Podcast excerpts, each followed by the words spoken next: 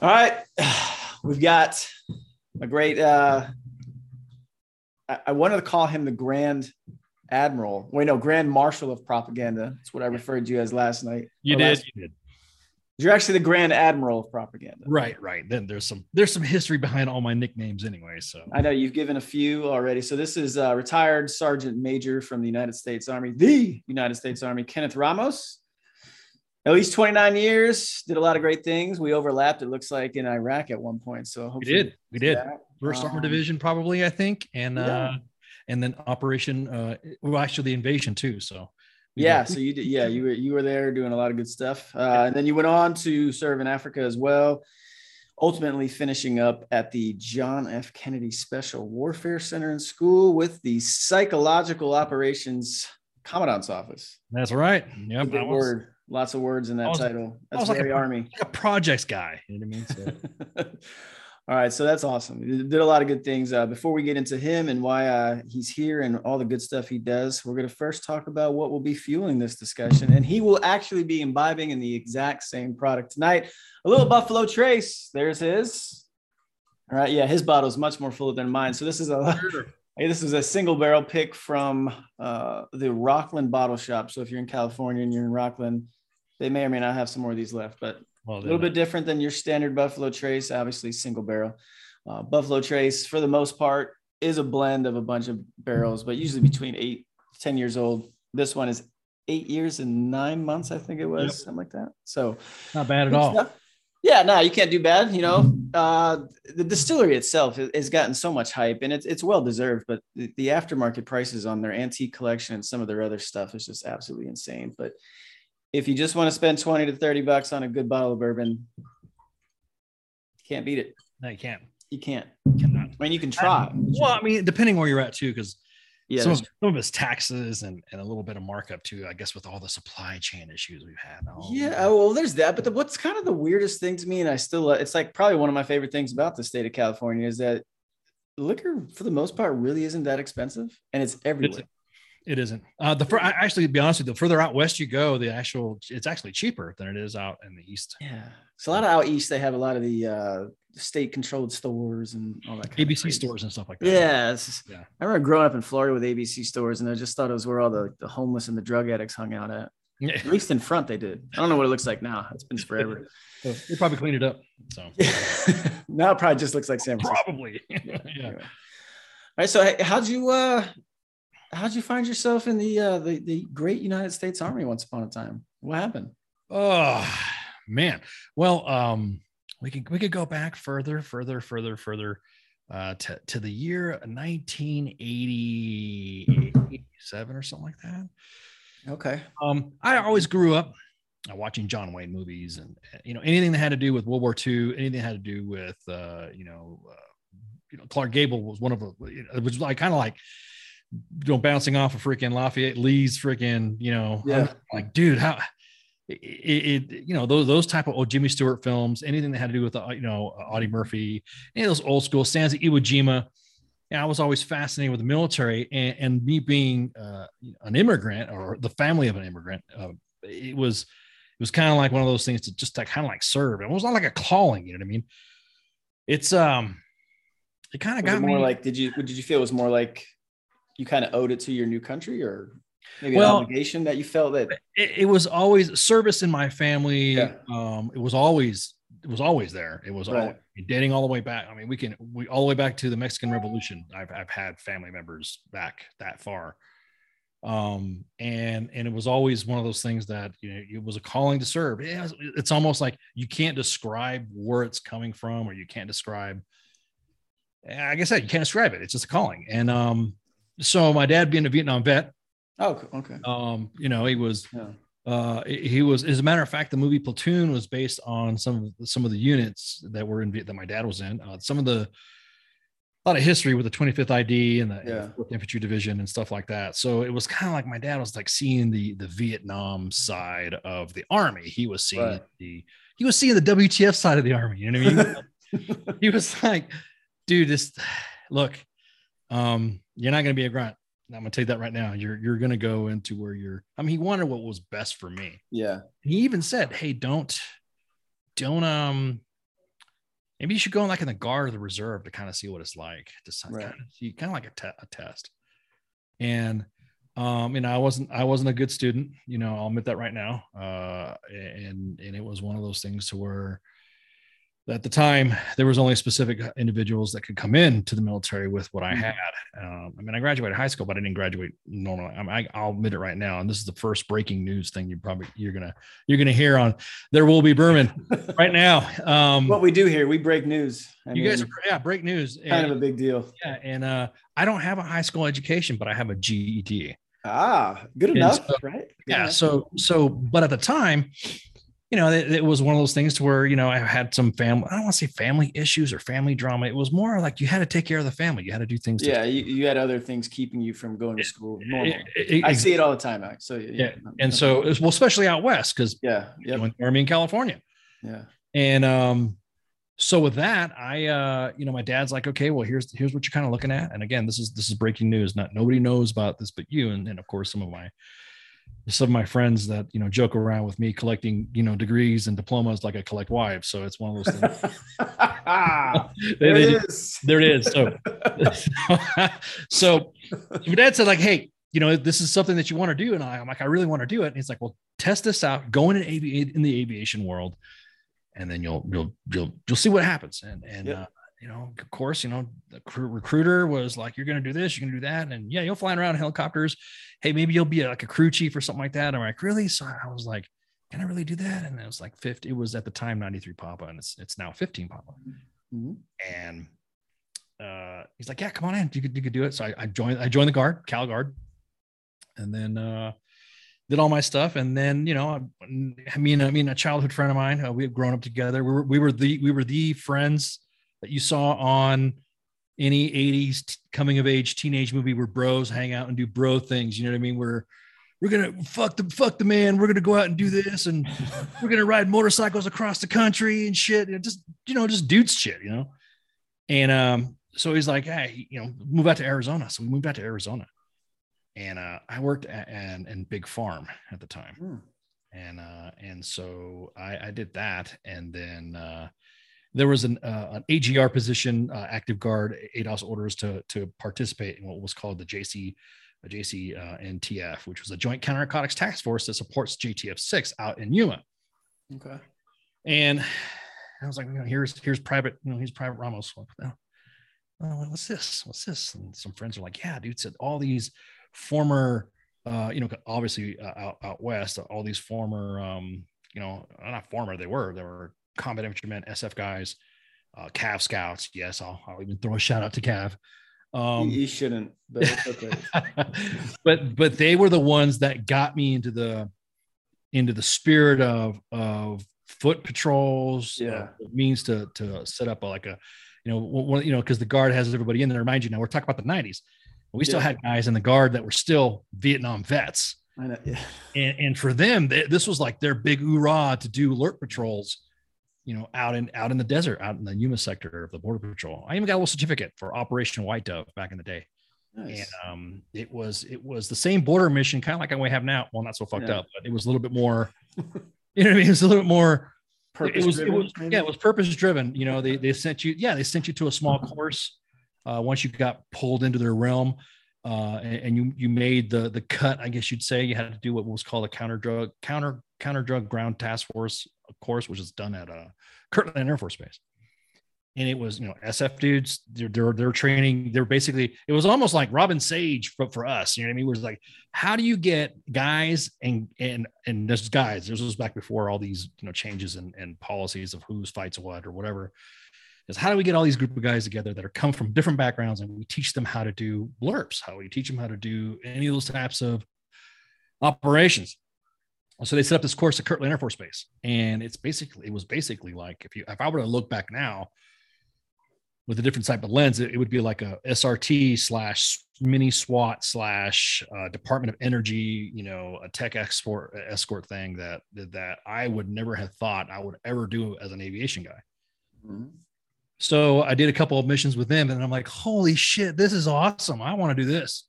Matter of fact, if this is what active duty is all about, then uh, I'm I'm in. I'm sold. Talk to my dad about it. And he's like, all right, well, you know, all right, that's what you want. That's what you want. Go ahead, go for it. But you understand that when you're coming off these ADOS orders, you're coming off these orders, you're not coming, you're not, you're going to come off to do your MOS and the reserves, and you can't change your MOS, right? Yep. You're not going to be like a Cav Scout or infantry or SF Rangers. They all have selections that they have to go to. So I'm like, all right, cool. So I go after duty. And so March 10th, 1993, I report to Fort Hood, Texas, ready to do the same soldier stuff that I did in that in that mission. Nah, nah I'm base operations, fucking flat yeah. ops. Uh, it's like this, this is it. And they're like, oh, you can't. Uh, oh, by the way, uh, you can't re- you can't reclass if you want. You, you can go to Ranger School, but, but then you could like go to 160th Green Platoon, but you're you're you're done. You're you're happy. Hi, you, you suck. You suck. And I'm like, God damn. So so about 10 years go by and I was assigned to, you know, I mean, I wasn't assigned to bad units. I was assigned to, you know, I was assigned to Fort Hood, uh, then PCS to uh, Germany. I was assigned to the 12th, uh, at the time, it was the 12th Aviation Brigade, not the 12th Combat Aviation Brigade.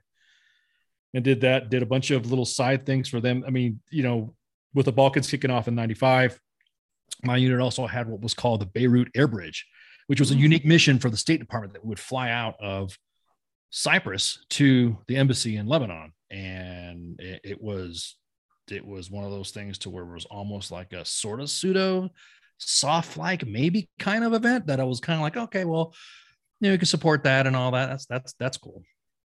Um, and then uh, it was the Balkans that kicked off. It was Task Force Hawk and Tirana, Albania. And the, when my unit had some mechanical issues that needed somebody from Central Region, which what they called if you were stationed in Germany, and you did stuff in Europe. They need somebody to go and uh, do a, a singleton mission just to go fly. Hey, you need to be a pallet rider to take this big part for an air traffic control piece of equipment. I'm like, okay, well, where do I got to go? Well, here's a phone number. You know, back in the day, we didn't have cell phones or like this technology we have now. We just had to call them up and say, "Hey, call this number." Yeah, things actually worked back then because yeah, yeah, yeah, you just had to do them. You just had you, you just wait had, for an email. You just went and did stuff. Exactly. And and so my, my chain of commands like, here you go. Here's the part. You have to sign for it. And I am on a property book. So here, this is not a sensitive item, but it is a sensitive item. This is air traffic equipment. So you got to go. All right, cool. And everyone's like, man, you know, this, this is when the shit that was going on in, in, uh, you know, Albania, Task Force Hawk, the race to Pristina Airport, you know, all that big stuff that was happening back in the day with Operation Ally, uh, just a bunch of, I was just like, God, this is, the the aviation side of my of my chain of command was you're you're freaking nuts if you're going to go down there by yourself. And yeah. they had that it was still that because of after desert storm everyone had that you know that that kind of secured mentality where you're always going to be near. To me this is the shit that i wanted to do. This is one of those ah man this is singleton I mission i was going to say so let me back up real quick. So you guys you brought up Desert Storm. So I guess being in the reserves, did you have like there was no possibility that you guys were going to take part in that?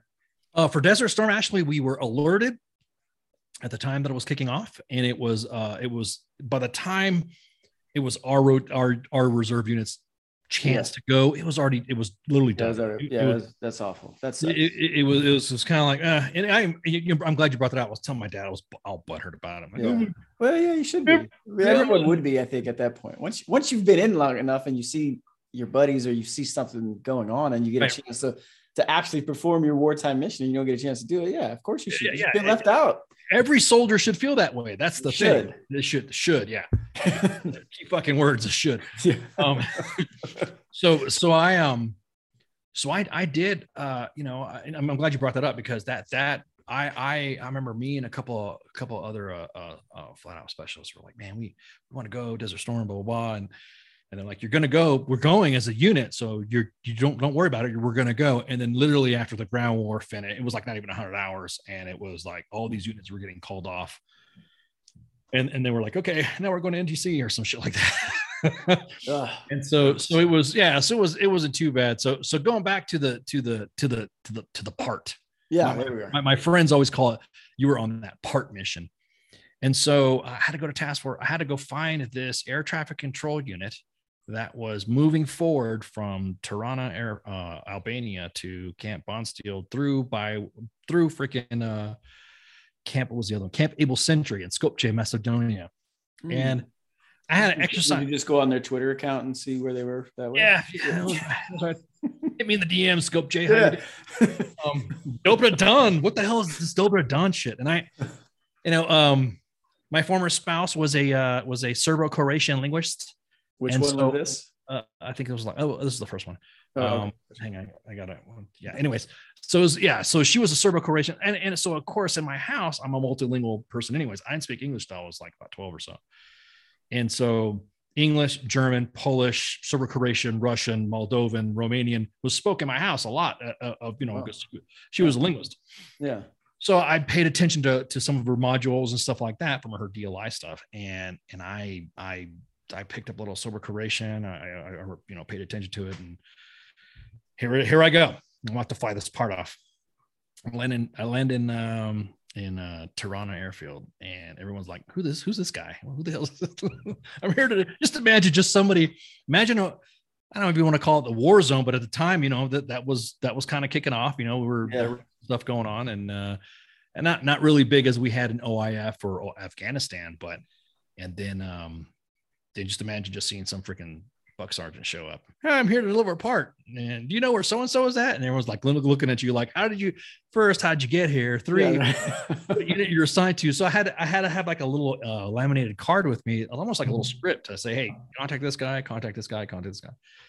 And like I said, it was it was it was almost it was almost to me. I felt like I was like on a you know I was on on a secret mission. I was out to do uh, you know how to go out. It's kind of like Wild Wild West shit, though, right? When you think Yeah, about it, because I mean that does tie into the, the the initial the invasion into Iraq in 03 and all, like just to build up.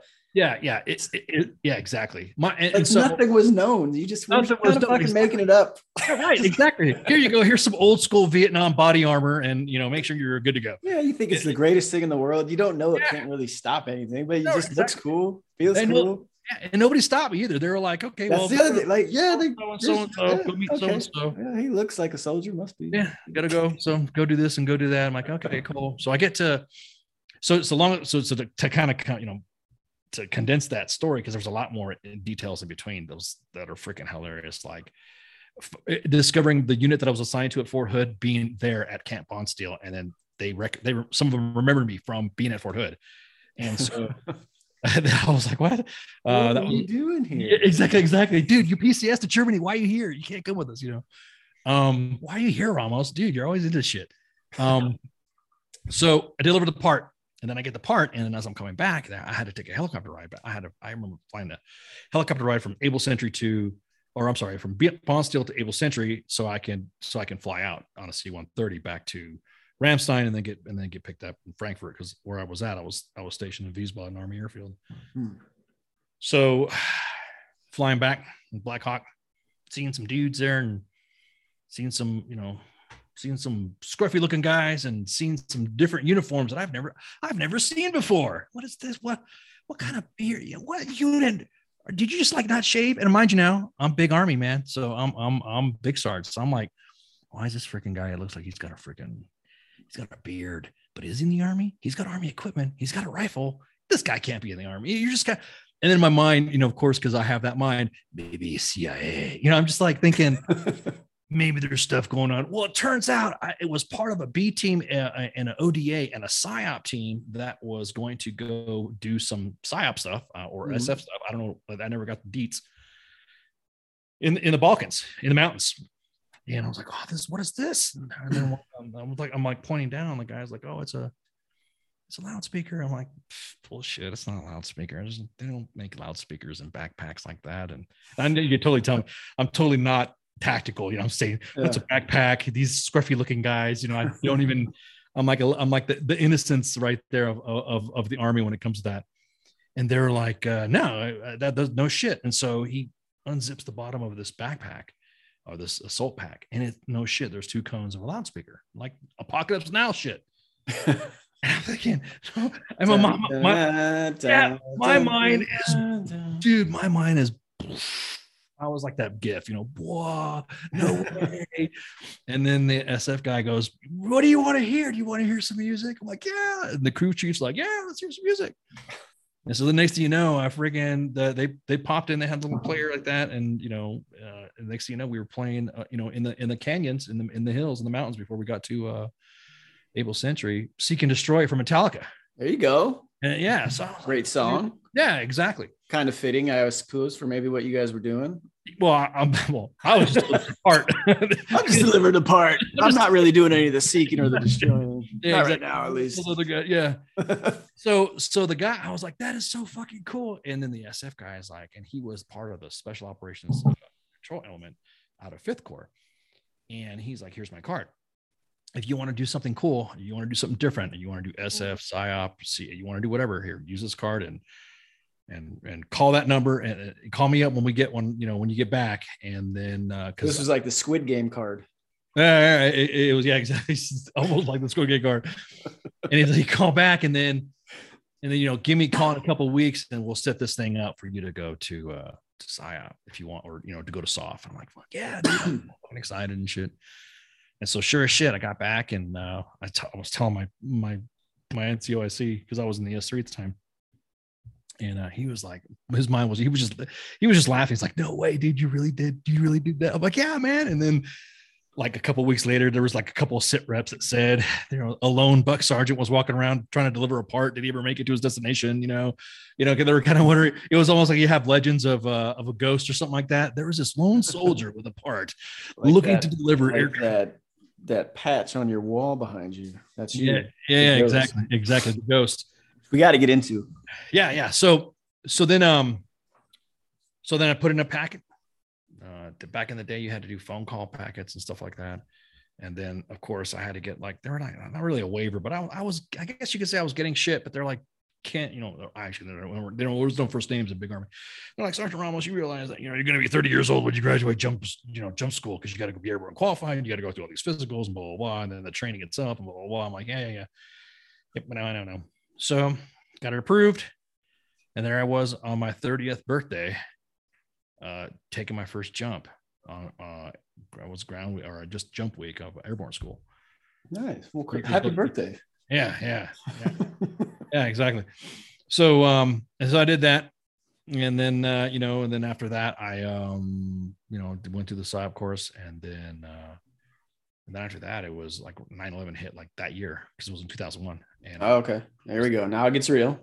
yeah and i was like oh shit and and the unit that i was assigned that I was going to be assigned to was already coming back from kosovo and i had already done the combat jump with um the ranger regiment in objective rhino and so Mm. these these weren't you know these, um you know when you think psyop everyone's like is it like intel nah these guys it's just like special forces it's, it's just like ca it's just like psyop. I'm not trying to say they're all the same but it's just like it's hard to describe the roles of what they do.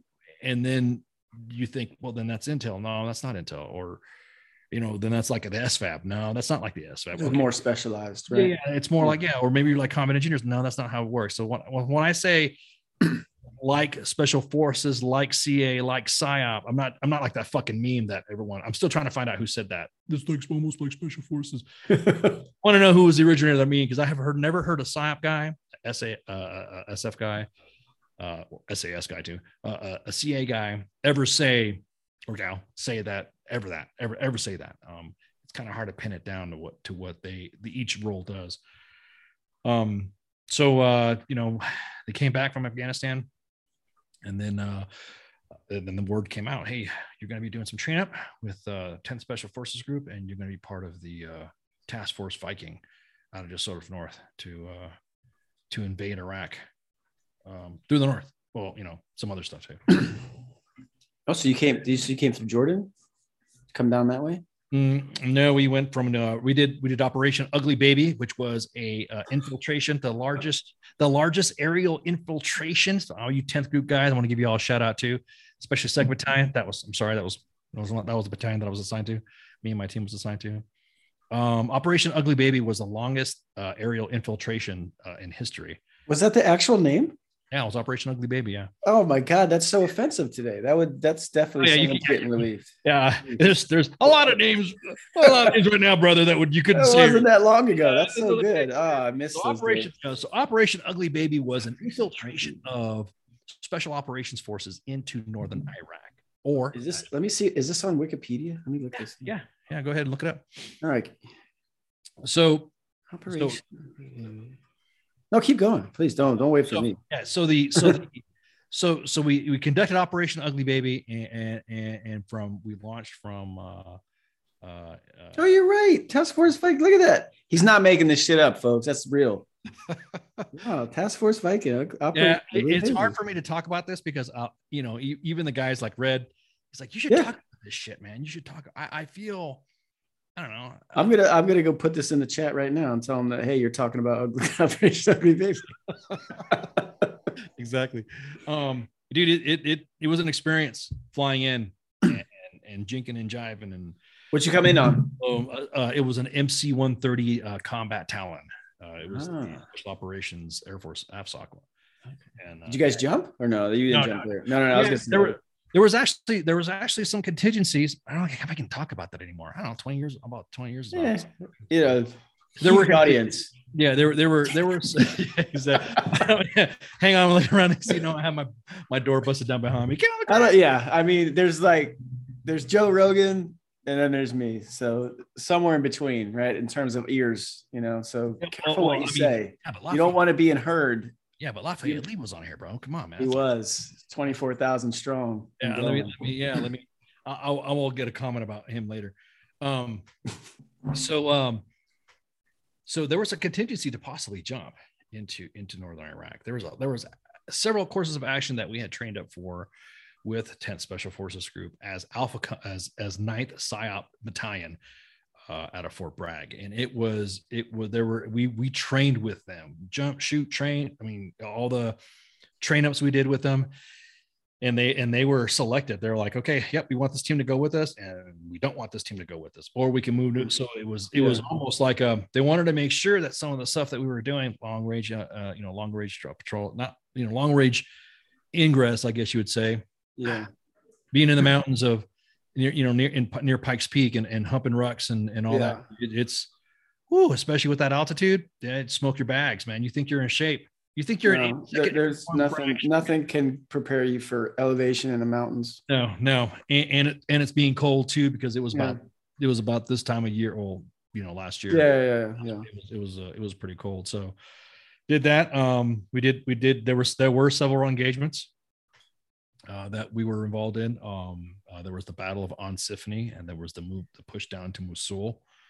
Um, that was part of a, a PSYOP mission that we did, and and then there was. Uh, so well, hold on. So how did you guys actually insert then? Did you? So we were flying Ugly Baby. Right? We were flying yeah. on, on Ugly Baby. We are flying on this MC 130 Combat Talon, and we're flying low, and it lands at uh, the airfield in Erbil. And oh, okay. Mind you, yeah. still, we're still there. Yeah, we're still there. Yeah. Someone's like, "Oh, you need to go to Erbil. You you don't know what life is like." You know, I, I, let, I let the kids shit talk their shit. You know what I mean? I'm I'm in my fifties, man. I don't. I'm like, yeah, okay, kid. You know, whatever. Oh, you don't know what it's like, man. You fucking boomer. And I'm like, okay, whatever. Yeah. you know, oh man. You know, I, hold on, real quick. So for those who don't know, Erbil is still going on. It's it's in Iraq, right? It's it's, it's Kurdistan. What, yeah, yeah, yeah. Okay, well, it's where officers specifically and senior NCOs who somehow lack a overseas service insignia or combat patch, they get a flight from Kuwait. They go hang out for the 72 hours and then they come back and put a patch on. That's what it is. All right. For the civilians who don't understand, this is a big deal in the military, right? It, it used to mean something like the good Kenneth Ramos here is talking about. It doesn't really mean shit anymore. Yeah, yeah, yeah, it really doesn't because it's been it's like everything else. It's been gamed Oh. The system's been gamed. There's a loophole oh. for everything. Dude, don't get me started. Uh, I, oh, I'm going to get you started, but just yeah. not yet. It's we're only 30 minutes in. Like so. Anyway, all right, let's back up. That's Erbil. So you you guys inserted in Erbil. Okay, so you're in Erbil. So now, mind you, now Erbil. I mean, it was through the greens. I mean, everyone's like, oh, and of course you're going to have those guys. The guys now they're going to be like, it wasn't that bad. Whatever. Fuck, you know you know, it, it, the guy, you know, talking to a guy who's got a cab, you know, for fucking for nothing, and I look at my awards and my cab, and I'm like, yeah, but I was with the SF dudes, and they and they don't put cabs in unless they mm-hmm. fucking mean it. You know what I mean? They they, they special. Well, I mean, when you and I went though, and when we got them, they were backdated. Well, right, because it didn't come but, out to 2005. So I mean, that's correct. what mine was for. So correct. same thing, but correct. yeah, now I mean, it's a, look, another thing. It's but you look at it though, is that yeah. a lot of these units that you get a cat like I'm, I'm proud to have been, been awarded the cab and my right. you know, and all my awards that I got from 10th SF group because uh, SF, a special forces unit, will not put anybody in for an award unless no blanket awards. No right? blanket award is like okay, legit yeah. fucking clout. It, it is like straight up. You did this. I saw Ken do this. I saw his team do that, and then I saw yeah. his other soldiers yeah. do this, and then I saw him do this, and then he did that. Yeah and then he was supporting us with this. SF yeah. guys just don't do blanket that blanket shit like that, man. Yeah. They, I have no idea. I honestly don't know because we've never submitted them since then in any unit I've been in. But I remember when we submitted ours and they were backdated. I mean, this was a few years after the award was approved. Like we had to get actual witness statements. We had to get actual grid coordinates, it, actual it, incident reports, all that stuff. I don't know if that still goes on. No, actually, it does because that's how I was awarded mine. It, it was a. No, I mean, yeah, but that's how we. But I'm saying like now Oh yeah, yeah. The blanket stuff. That's what I'm saying. So I don't know, but yeah, I mean, I feel bad because I feel like you. There's a gener or there's a there's an error that where you know the, the awards were legitimate, and then we've seen kind of the devolution of the seriousness in them. And oh, yeah. like I, I, talk about it all the time. My grandfather, you know, he was a Korean War vet. Uh, rest his rest his, rest his soul now, but I mean, he was awarded a Bronze Star with valor and it really bothers me to see people who just hang out behind a fucking computer at a TOC for nine months and they get put in for bronze stars. Now it may not have the V device, but what's the fucking civilian know that? Civilians don't know that. They just see, oh, this guy's got a bronze star. It must be something like. Actually, no. That means he submitted the fucking reports on time it being it being and his rank was it, above an E6. Was I was about to say, and then the army puts out a regulation. There will be no awards board, and this will not be based on rank. Bullshit. Whatever. Man, I still remember. So I just got to tell this real quick, and then I want you to pick back up. But and I've said this on here before, but for those who haven't heard it, the DCO who was the the CG technically at the time on my deployment to Afghanistan, when he came in. when it was time to start preparing awards. Because you know on a nine month deployment you got to start having your awards in after four months right? Because we because eh, that's when that's when everything happens the first four months right? right big start big starts rules apply man when it comes to combat. Don't you know that? I remember him coming and saying very specifically 40% of you are getting bronze stars 60% of you are getting arcoms and coics figure out who's getting what And that was a one star general that came in and specifically yeah, said that. You know that that kind of shit there already sets the mood for what you're freaking for for what you're gonna fucking. It was just like it, why you put it in. Yeah, why even say that shit? You know what I mean? Yeah. At that point, you, you know, a soldier nowadays, I guarantee it. You know, and there's another thing too. You look at some of the Medal of Honor recipients, and you see what the shit they went through when it comes to some of their awards. Or you look at some of their, you know, my. And you were talking about dad my dad was a you know was a Vietnam veteran, uh, was wounded and uh, had a Purple Heart, and he he received a combat infantryman infantryman's badge. Yeah. He got fucking he was engaging the NVA. He was going against the VC two. I mean, he was he was he got shot. He got hit up. You know, he bam smoked. I mean, he's alive, obviously, but he's he was he was pretty wounded. And and now uh, Purple Heart, ow, uh, you know what I mean? And, yeah. and for for a flick, a flick technically can you say that an individual can get a purple heart like that yeah technically yes technically what kind of a person would you be though to push it oh eh. uh, well we have a lot of people that unfortunately right. but that's right. it's it's no fault of their own i i tie it back to even the, we go back to 03 when we were leaving in 04 and we were getting pcs awards right after whatever the extension number it was but i just remember i a i didn't really care I was an E4, whatever. I just remember hearing some of the awards that were coming out, and it seemed very rank driven, even then.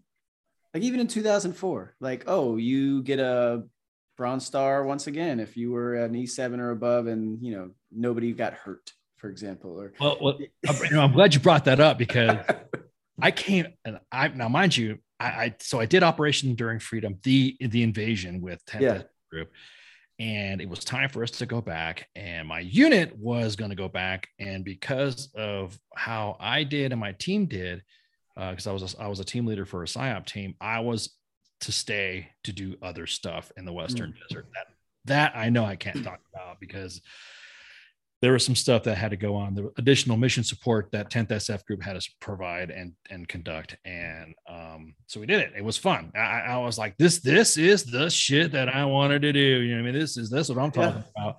You know blaring a loudspeaker at a village to get a bad guy to come out and then we keep his ass up all freaking night. And i, I remember one of the, one of the events It was uh, it was Was it Britney Spears you guys were playing? Was that the? who well, well yeah Britain dude oh my god Oh, don't If even that was me, I'd be like, "Oh, I love this song. Play it again." Britney Spears Britney Spears believe it or not came more from the Iraqis in the Oh, Kurds really? yeah. as Oh, okay. opposed to you know Mr. Mr. Mr. Antonio because they couldn't say my name Ken I don't know why so I just just call me Antonio that's my middle name Antonio Antonio yes yes Mr. Britney Spears what about her she's so nice yeah play more I'm like dude come on That's awesome. You're fit. You're aren't you supposed to be like pulling security on the perimeter while we go and do some stuff? so there was there was some psyop faux pas that I've done too. I'm not perfect either. Uh, it- I was I meant to play. We were doing, and I will say on this extended mission that I was on, I got to. We had we were just like, hey, we got to keep this guy up. We're looking for so and so, and we got to look for so and so. And I'm like, okay, cool. So uh, the ODA commander's like, okay, make sure this, this, this, this, make sure that. So then he comes over the mic. He comes over the mic. Uh, blank, blank. You know my call sign. Begin psyop. And I'm like, that's that was their thing. Begin psyop. So, so me, me and my team were like going, we're all laughing.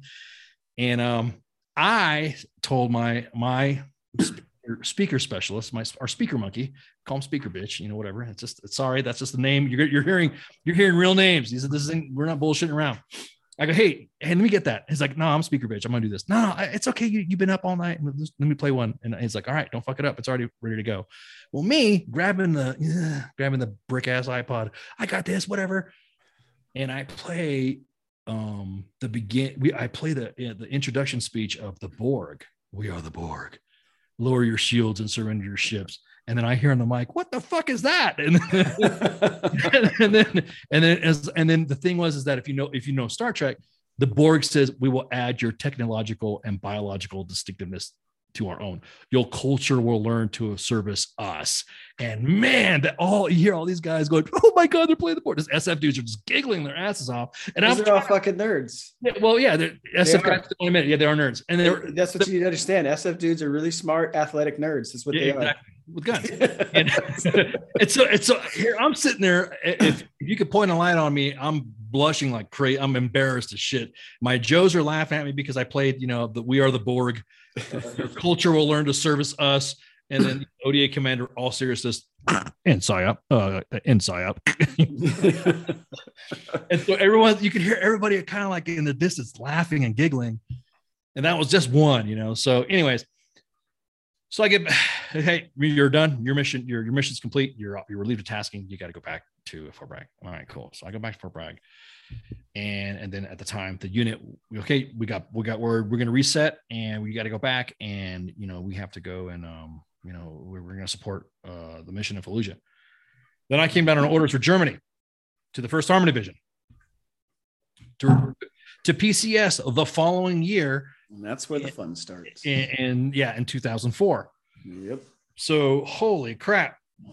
So I get to I get to first armor division, you know, after I PCS and all that and say my goodbyes. And this is now my second tour in Iraq. Did you join? Did you link up with them already there? Yeah, yeah, they were already, they were already there. And um, th- but so this was their first time there. So they Yeah. they weren't really in the invasion part of it. I mean, they were sort of kind of was. No, And they uh, created a garrison. Yeah, yeah, yeah. Pretty, yeah, they, they, they were like- yeah, no, I'm serious. They were, I was kind of ruined like, all the fun. That's Yeah, what they did. yeah, I was kind of like, I will say there were some missions that First Armor Division did that were great, that were pretty good. Uh, General Dempsey at the time uh, was there because General Yeah. Sanchez had left, and then Yeah, went. I, I, I we used to shitter. That was one of the Yeah, spots on D main guard. Was uh, exactly, exactly. General Dempsey shitter. Yeah, yeah. And so, uh, so, so during that time there, I, I get I get to Central Region, I get to Germany, and uh, there's a there's some rear D guys there, and they're like, uh, "Hey, uh, SF, huh? What's your MOS? I go, ah, 37 Fox. I'm like, what is that? Fueler? I'm like, no, that's, yes. that's PSYOP. They're like, what the hell? oh, so you work in the S2? I'm like, no, I don't work in the S2. That shit out of my face. And um, The S2 is intel for the intelligence for those. Yeah. I, I try to try and decipher a lot because there I do oh, I'm I am sorry. cognizant of the fact that I bring a lot of guys from the army on and I we, we can understand this stuff, but I try to break it down for people who have no idea what the fuck we're talking about. Correct. Intel, obviously, I- correction. Yeah. So, yeah. So there we go. Anyway, so Charlie like, Mike, which Yeah, means yeah. to continue mission, which means to go on. This means continue. He shut the fuck up. Keep talking, Ken. Um, so I was like, uh, yeah, whatever. And so my my boss down there, uh, uh she was like, "Where's my fucking PSYOP NCO? I need him to fucking show up now." Blah blah. blah. And and, and they were expecting a you know because because you know this this division psyop division psyop sergeant missions or assignments were new, so they weren't like they are now. They're they're sergeant major positions now, but you know they were like, eh, we'll make them a sergeant first class or something like that. Well, I was a staff sergeant when I showed up, so uh, they're like, uh, I can't I can't wait to have my NCO here, blah blah blah. And then I show up, and then she's like, "You're a staff sergeant. You're yes, I am. yes, ma'am. Yes, ma'am." And then she's like, "Okay, cool." And she then she you know she sat down, got a little experience, that, and gave me a, I gave her an experience pitch and all that. PSYOPer's always got to give you the elevator speech, no matter what. Even if fucking, even if you don't ask for it, a Cyper will fucking tell you. I don't want to say we're worse like West Pointers or fucking pilots, but I will say that you know, because nobody understands what psyopers do, they they get that you you got to pitch the fucking what psyopers do, and so, um, especially in a tactical environment, even more so in the regional environment, and then even more in a strategic uh, a strategic environment. And so I'm there, and the next you know we're showing up, and and then that's when a we got we got notified that the mission's going to be extended. Uh, General Hertling, who was the DCG uh, for support I remember, I remember him. Yes. Yep. Came, uh, And came then- pitched mail and cried. Yep. Yep, and then uh, General Scaparrotti. Uh, Scapper, I remember that name. What yeah. what what did he do? He was the Right. he, he was uh, he was the ADC. Dempsey's? No, no, no, that's right. He's 82nd, right? No, no, because remember now, remember now the, the the division had the assistant division commander for support and a, and a uh, assistant division commander for uh, maneuver. Uh, so Ah. ADCS and ADCM. Yeah, 'cause I remember- Hertling was ADCS. Yeah. Scaparrotti was ADCM. Got it. Okay.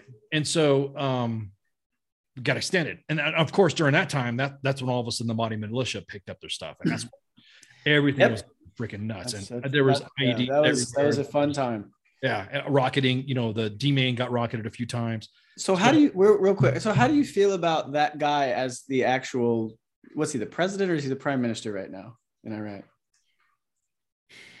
It's like he Yeah, just we're- got is fucking there are they doing th- are they doing shit I mean are they prime minister. Uh, Muqtada al Sadr, that guy.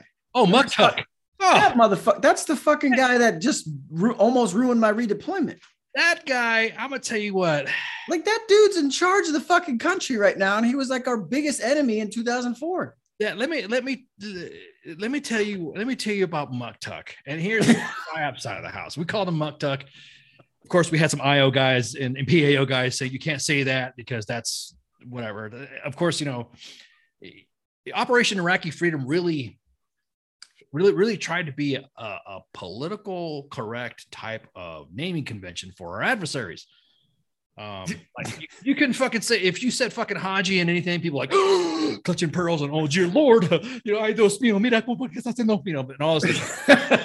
So, you couldn't say that in any fucking psyop stuff. You couldn't. You couldn't ta- see. I came from, like I said, I came from Ninth Psyop Battalion. I just finished supporting 10 Special Forces Group. They, my my mission at the time when I was in Ninth Battalion was we were to agitate the enemy to get Mhm. them to fucking fight us. That was the we were the bullet magnets. We would play our loudspeakers and, and So we real quick, is that ex- give a 30 seconds on what psychological operations is? Because you said the elevator speech. Give a shorter version. What Yeah, short version is basically uh, we- we're influencing foreign uh, target audiences uh, through their vulnerabilities and their susceptibilities uh, through um, our target audience analysis.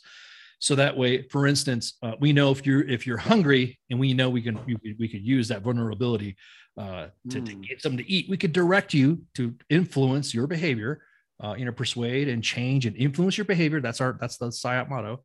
Uh, decisive influence. I'm drinking out of my eighth PSYOP Exactly. There we go. um, decisive influence. So I came from a decisive influence All right. standpoint to now, Now you know what that is at home. Hopefully. oh, let's uh, let's not call him Haji. Let's not call him Muktuk, and let's not call him this. So when did that happen? as soon as what? As soon as 9/11 happened. As soon as 9/11 happened. As soon as 9/11 happened. yeah, because we went to this. Then you know, enemy is not, and of course, the enemy is not Islam. Everybody knows that. Everybody knows, but there are some individuals that take advantage and and will hijack something to make Right. it look like it is. You know, and it's it's. I don't Why like did we worry about that? though? Do you think that was because we just we we had kind of trans transcended into this like 24 hour news media cycle inter like Man. everything's on TV. You can't really think about this. Imagine if Operation Iraqi Freedom would have kicked off on Facebook. Imagine if, no, that's if- what I but, but I mean and it did. You got to remember, Facebook didn't come out till later, so it, yeah, yeah, yeah. it was a. We were always we were always briefing. We always had briefers. we had embeds that were with us. So if they saw a PSYOP guy saying fucking Haji and Muktuk and blah, blah, blah, of course that would get reported up. But that would be real. Like, that's my point. Like, that would right. be like, here's what, like, here's what my thing, and I say this all the time. I love it. Like, imagine if Dana White literally was the fucking president or just someone who was like that. You know what I mean? If we're going back to the invasion for an example, and you know, our spokesman was say it was Dana White. That's what Dana White would say. He'd be like, hey, you know what? We had a shitty fucking day, or we had a great fucking day. We killed a lot right. of fucking Hajis. But right, right. Oh, right. Or, or, Joe Rogan. This let me just well, I can't wait to talk about Joe Rogan later, but yeah, uh, but but right. I, I am just trying to pinpoint where because I don't know, like at, at, that point in time, look, that was 22, 23 years old. Like I'm just an idiot. I was only focused on myself. I was old. I was already in my 30s, dude. Yeah. I mean, so I was focused on like me and uh am I gonna have power in the generator to pluck around with my PlayStation and hope it didn't break, you know, right, because of the dust that night. You know, and oh, by the way, you had to do uh you had to go make sure that the the, the TCPIPs were good and and then also yeah, uh, you, you know, like I lived a very uh, very insulated bubble. I was definitely in the mindset of this is all I worry about is this. But you're at a you were at a higher level, you started operating at a higher level, but I'm just trying to figure figure out. I wish there was someone who could explain to me where it all went to this, as you decide or said, this political correct way of conducting a fucking war. Well, I will. I will say that um, when when Muktuk was heating up, and, and this guy, this this stuff was was Muqtada al-Sadr was, and, and uh, was in can be this can be talked about now. Either we're talking about the decision to kill him or not kill him. Yeah um, there were actual products made to say that Muktuk is dead. Muktuk is going to get fucked up. Uh, and that or dude is only 47 years old. Yeah. Isn't that crazy? Yeah. How he, so how, he was in his, he was probably 27 then. Yeah, probably. Yeah. Yeah. Like was, I give this motherfucker a lot of credit for surviving. Number one, yeah. like he's still alive. Right. Right. And, and, and how, and now he's the, and how all the factions, he's the fucking president think think about all how all the factions though how all of them worked out. I honestly i'm more impressed with him at this just reading that now. I honestly thought he was probably in his late 50s early 60s that dude for him to be alive you know what? I'm going to go back and do a case study on this dude. It's fucking incredible it's insane to me. But anyway please continue. Right.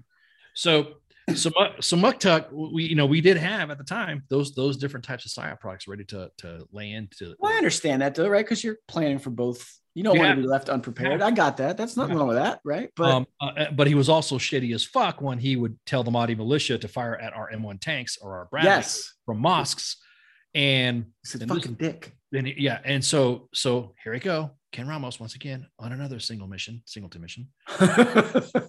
this one I, I, do. This one I do. I'm the ghost, and I, I got to do what I got to, you know, forget about. It. I'm going to go and uh, you know prove this asshole wrong.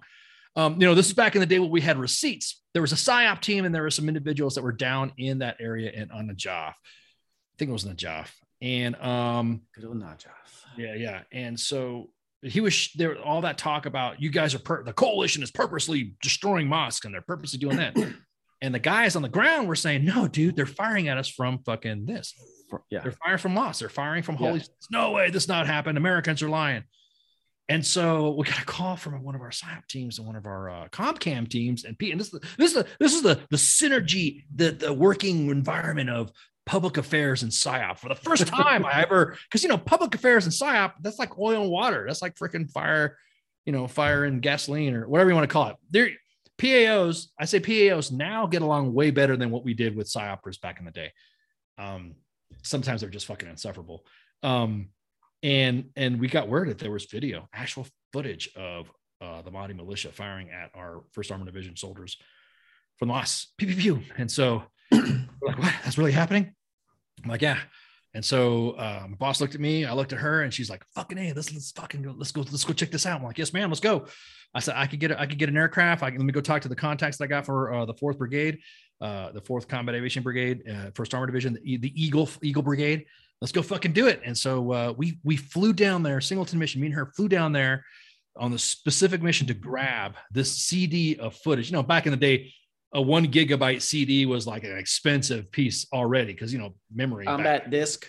Yeah, big old those big old giant, you know. And um, so me and her had to fly back from from Najaf. We, we flew down from Baghdad down to Najaf And the pilot, the pilot was just even got told this is a no film mission. You're gonna fucking fly this back and blah blah blah. And so we grabbed the CD with with imagery and video of that. And the PAO guy was like, "Can I get a copy of it?" I'm like, "You didn't burn one, see ya." You know, fucking because because it was really close hold because uh, General Sanchez wanted to give a uh, his afternoon his evening update about you know what was happening. And everyone was really al jazeera even fox news cnn uh, you know sky news american forces are firing from mosques and you know i'm like dude you just not what this is not what's fucking happening. This was actually boots on the ground like legit analog disinformation is what we're uh, yeah, isn't it weird that like, most technological advanced military lost basically an information war at the time?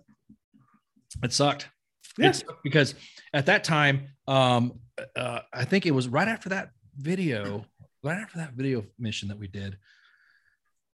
Then that's when the, the Mahdi militia really started kicking up, and then all the roads are red. You, mm-hmm. you, had to get you had to get specific permission um, to the point to where officers were no longer going on these fucking missions, going in these milk runs back from the green zone to BIAP. They were they were not they were like, uh, first it was it was funny because it was like only people authorized to approve this mission and be a convoy commander as a major. Major gets hit by an ID. Okay, uh, let's make it a captain, and it's a fucking captain, and the captain gets killed. It was like one of the intel ki- uh, a captain. I can't remember his name. He was the intel guy. He got his his his his Humvee got fucked up, and he got killed. And then after that, they're like, uh, maybe um, okay, let's bring it down to uh, sergeant first class, and then another ID hit it got to the point to where they were like, okay, we don't want to move a lot of staff out to go do these milk runs and go do the mail runs and all that. It has to happen. so it was like staff sergeant, and you know, at that point, it was like the lowest rank they made it was staff sergeant. I went in a couple milk runs myself, and holy shit, when the Mahdi militia was going on, you know, my boss was like finally saying, "Hey, Ken, you got to roll back." Um, I know you understand you're, you're supporting the HSC, but uh, we got we got some other stuff going on, and so her and I, and, and then the IO officer and all that had to deal with a leaflet, how to how to deliver our leaflets and our products to our PSYOP teams in Al Quds and Najaf. Um, and there's another there's another location. I think it was uh, down in Sadr City or something like that. And we had the 345th PSYOP company attached to us. So we had a we kind of had like figured, you know, this is like big big game planning. You know, here I am like, oh wow, cool, we need to do this. At that time, Al Jazeera released the video of Nicholas Berg getting beheaded.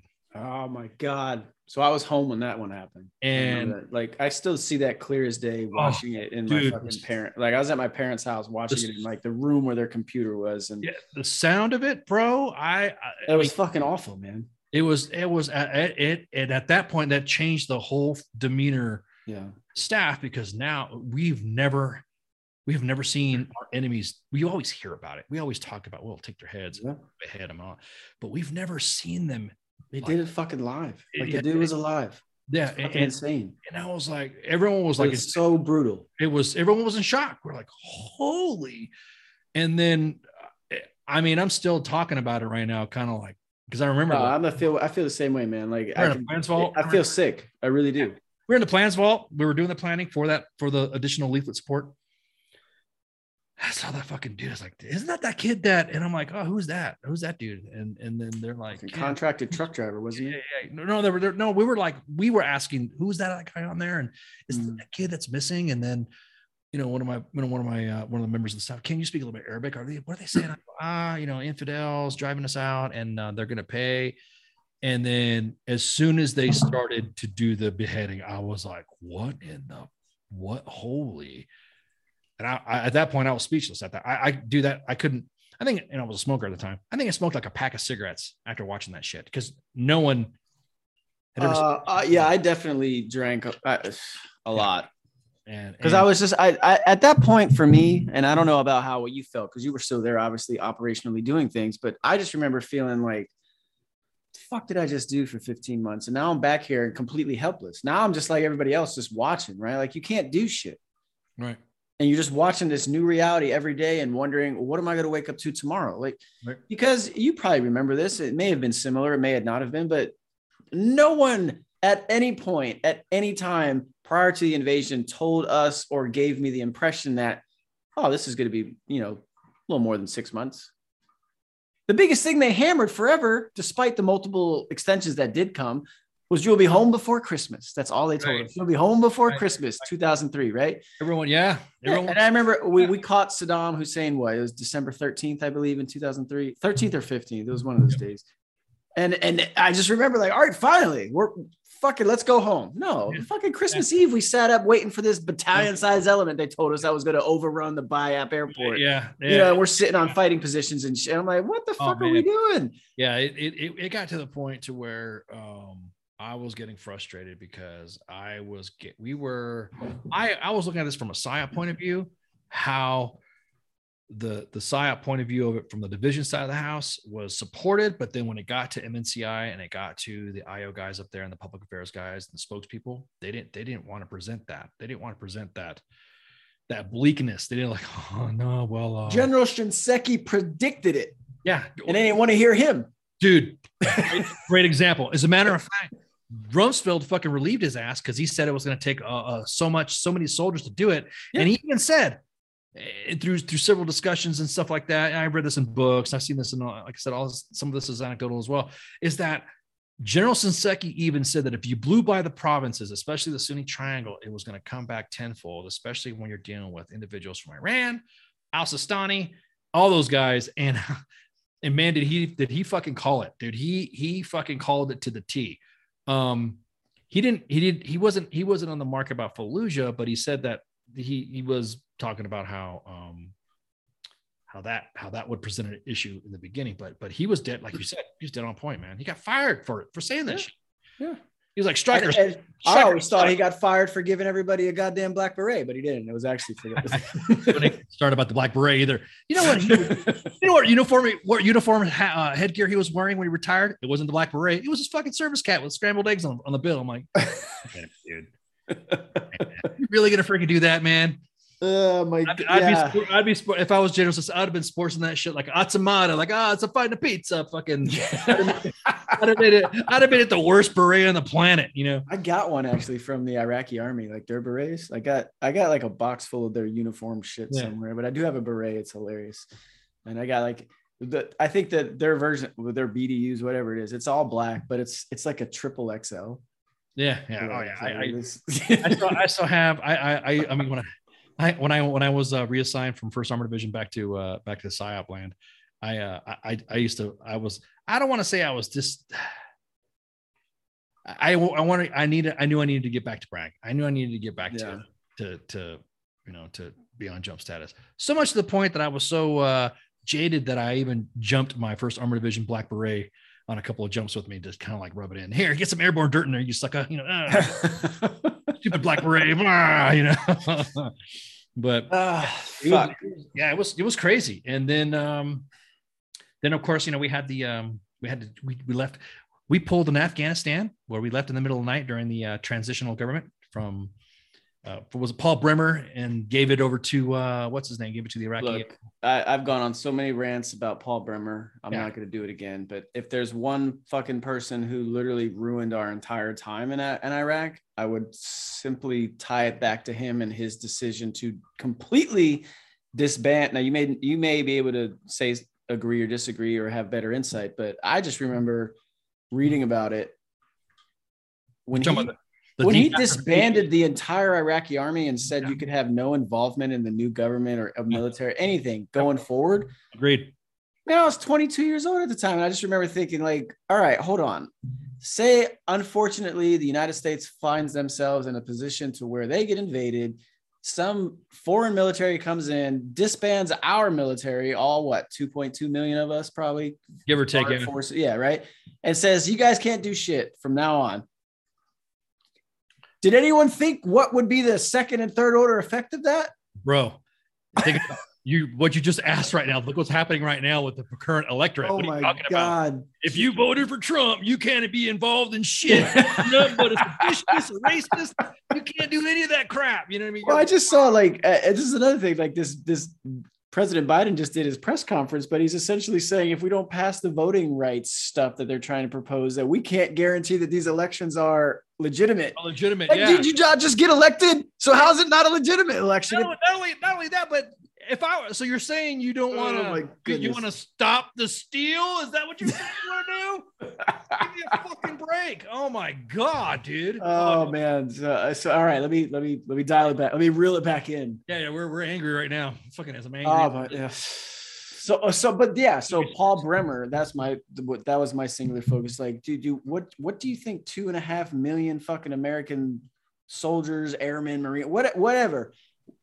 Remove a percentage that probably can't really do much more than the average American, but for the fucking most part, right, there's right, dudes who are going to cause a lot of problems for everybody from that point forward. right. And right. that's what they call an insurgency.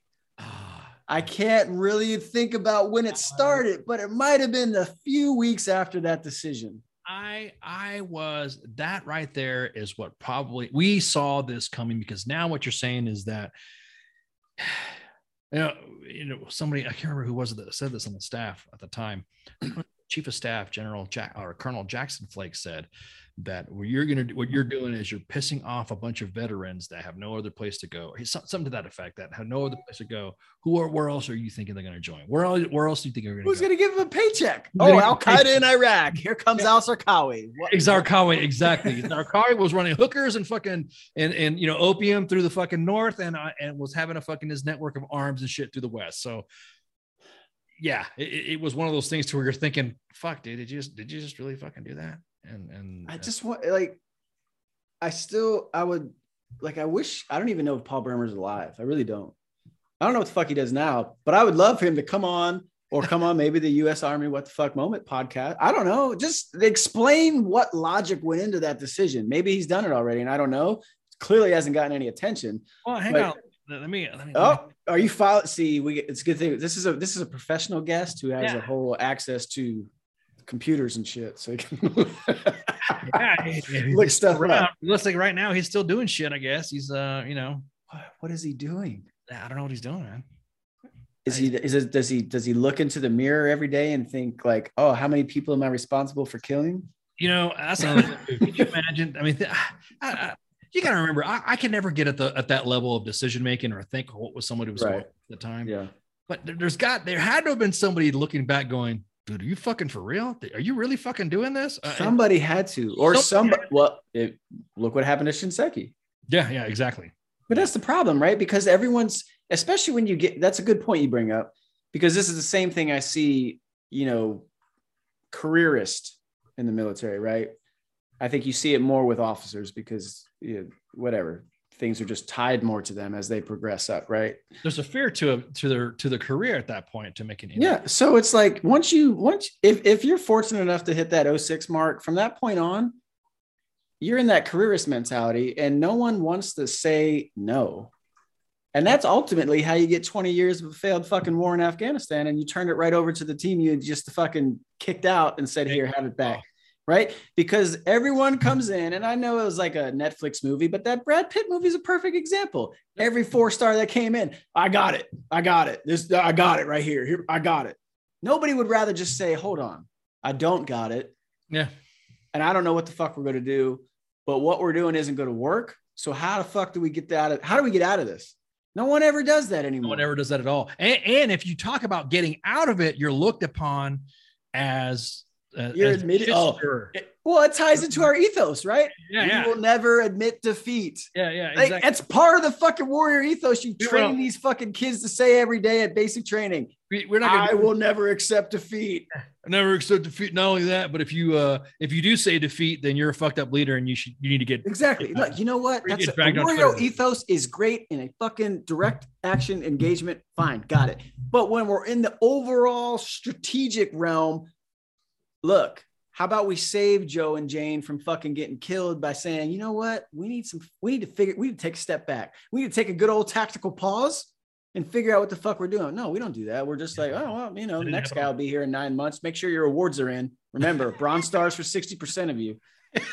Bronze Star. And, and, Fucking A, man. and if you and if you deployed and got an award downrange, your PCS award can't be, you know, uh, you don't get a PCS award. That's another shit we're seeing in the at, at Army WTF moments too in the inbox.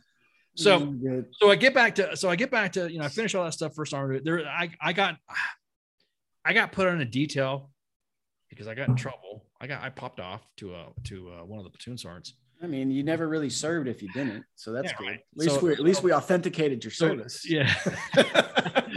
so we did the we did the the, the Paul Bremer to the Iraqi government uh, shift uh, convoy. So 500 miles, you know, about 80 pieces of equipment we rolled. Um, I was in charge of the um, of the security element, and uh, and so I, I you know 48 hours, you know, I think it was like, so, I would say like uh, more 72 hours out before we rolled out. I, I grabbed a couple of gun truck kids and we started doing our Mad Max modifications to our vehicles and shit.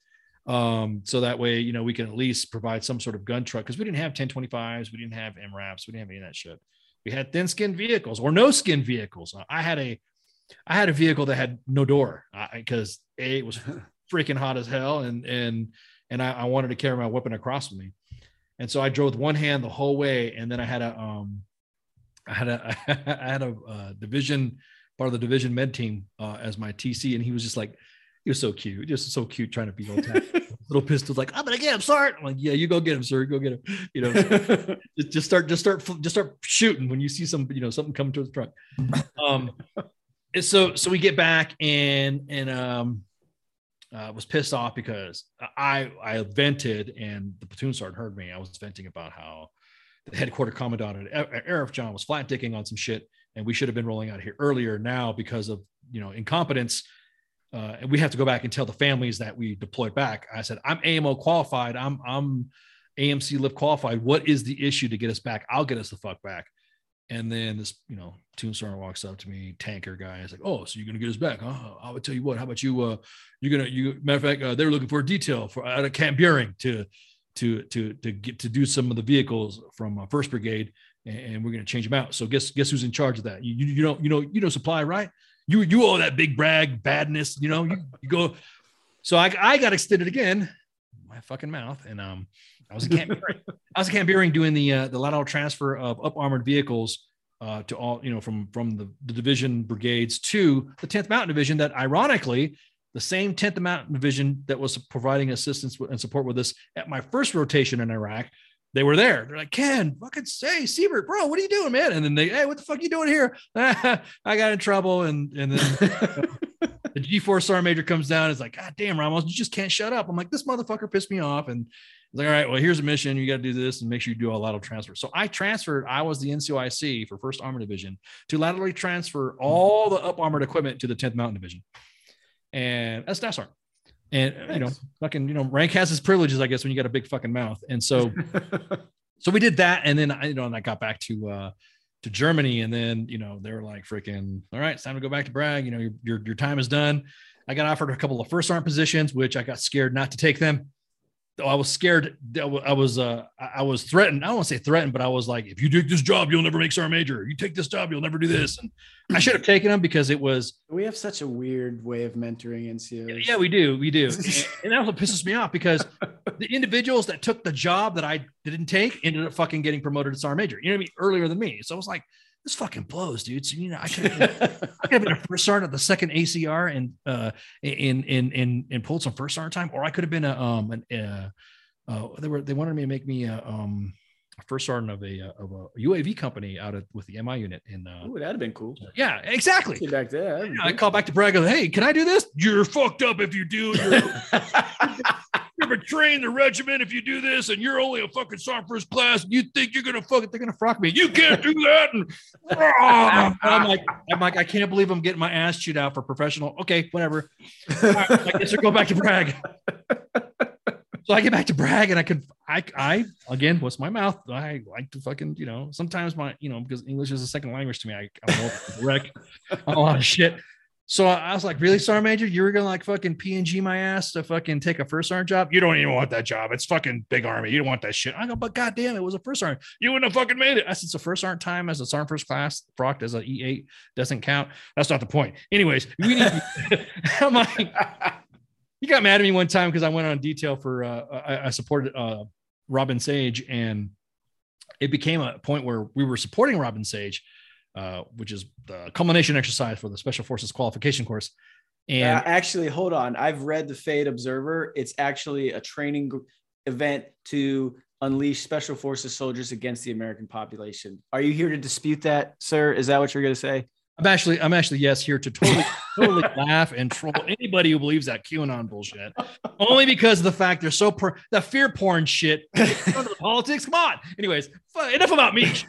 Anyways, so I, so I, so I get back to Bragg. So they, they assigned me to the unit that was involved, uh, the battalion, the side battalion was involved in Africa, uh, West Africa, uh, East Africa, and West Africa.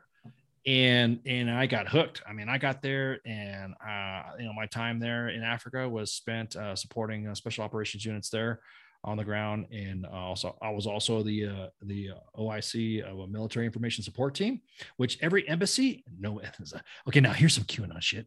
Oh, most most embassies have special operations forces assigned to the embassy, either TDY or per or PCS there to do whatever. So me, my job was there to was to message the Ethiopian populace and oh, message oh, nice. the the Kenyan populace, the Somali populace, and all that, working with the ambassador. The ambassador was the approval authority. So I can actually go to the ambassador and say, hey, sir, look at this. And he'd go, yeah. And then I could go, ha, ha, screw up, Bragg, you know, ha, ha. you know, Are some you the one that came up with all the emails about like the, the lottery in Nigeria and shit. And you, you, please well, contact us to claim your prize and all. It's same, like a big giant fishing operation. That's same, that same, that same, I don't know comments there, but I, I am, uh, my other role is a Nigerian prince when I'm off duty. the, um, Someone I'm watching Billions right now, and I'm on season two where they're trying to. Uh, oh yeah, yeah. You value the Nigerian uh, currency. I'm like, yeah, wow, it's so great. I love so, it. so I got to, so I got to spend time in Africa. I think I spent more than about two years altogether in Africa. Um, to, to, the point where, and that's the point where I, I, I, had an Ethiopian driver's license. I, I mean, my, oh, I, my, my passport was. I've been to Africa more than some people say they like to go to Africa. I, I love. was gonna say you're probably like you're probably rich in Africa for real. Oh man, I tell you what, Jesus, if I could go back, I, I picked up the language there, Amharic, which oh, is wow. the thousand year old Ethiopian uh, language, and I picked up Kiswahili and then a little bit of Somalinga, and oh my god, dude, I loved, I loved That's Africa. fucking awesome. I loved Africa. So really, some of the stuff there, I worked with the embassy, worked with some JSOC elements, worked with some uh, SOC Africa elements, and uh, you know SF elements, uh, you know NSW guys the people that I know there are still working doing some of that shit. So that that's the stuff that was fun because I got to do some of that shit. And then um, they're like, "Hey, you know what? You're doing such a good job. You're going to go to SOCOM. There you go. See if you're going to SOCOM. Like SOCOM, SOCOM, like SOCOM, so." I'm going to real SOCOM. Yeah, like the video game SOCOM. Yeah, yeah, yeah, Like the video game SOCOM where I'm in Tampa yeah. and I get to go, go hang out freaking Bayshore. One everybody always asks about. Yeah, yeah, exactly. That that's SOCOM. So yes, I got assigned to uh, US SOCOM and uh, worked some of the uh, psychological operations um, programs and stuff they had there. That obviously can't that can't be discussed because there's some of them are still in play. But there there were some uh, there was some stuff that I was doing that that was I, I here I am like I can't believe I'm doing this. I'm I'm here I am you know, to the point to where I had a good mentor. I had a couple mentors come down to Tampa and say, "Okay, Ken, enough. What? You've been in the army forever yeah, I know. And uh, you've not been a first sergeant. Yeah, I know. and it's cool. No, no, no. you don't understand. You have to do first sergeant time. That, that yeah, do I you, know? And I'm like, do do I really have to? He's like, no, look. He's like, do some first sergeant time. You, you know, there were some other projects too that they had me work that was part of the Hey, you do this, we'll get your first sergeant job and blah, blah, blah. And they kept their word. But I, now you're talking about mentoring NCOs. These two, these, these, these guys that came down, these two CSMs that came down and talked to me were were on point about mentorship when they they actually stopped me. They, they seized, they stopped my momentum that I thought I was doing good on, but what they saw from their point of view, I was one of the most oldest in rank master sergeants in the army for active duty at the time. And, and and still, right when I got promoted to sergeant major before I got out, it was still the same thing. It was like, dude, you you need to be a first sergeant because if you don't, you're going to RCP out. And you know, the tension they, control point for those at home. It means correct. you have to get out unless you progress to the next rank. Correct. And and and so I'm like, okay, well, what if I'm just like promotable and don't get pinned? You know, just I was because I like I like being on the ground. I like being yeah, yeah. You like you like you like, actually being in the army, not yeah, yeah, trying army, to advance yeah, your career. Yeah, not a careerist. No, well, yeah, and so um so I became a first sergeant back to the same unit that I was at first uh, in Ninth Side Battalion. I was a I was a hmm. first sergeant on op sergeant major as well, and then uh, I culminated my my tour. Uh, the same mentor said, "Hey, you want you come up here and work with me to do some stuff on some projects at SWCS for uh, youth recruiting, um, you know, working stuff for Doctrine, and and you can help out at SWCS. I'm like, yeah, sure. And then you know, I got picked up. I did the non-resident course, and then I retired. You know, I pinned on sergeant major, and then retired a short time after. So, you know, it was it But was you ruined it.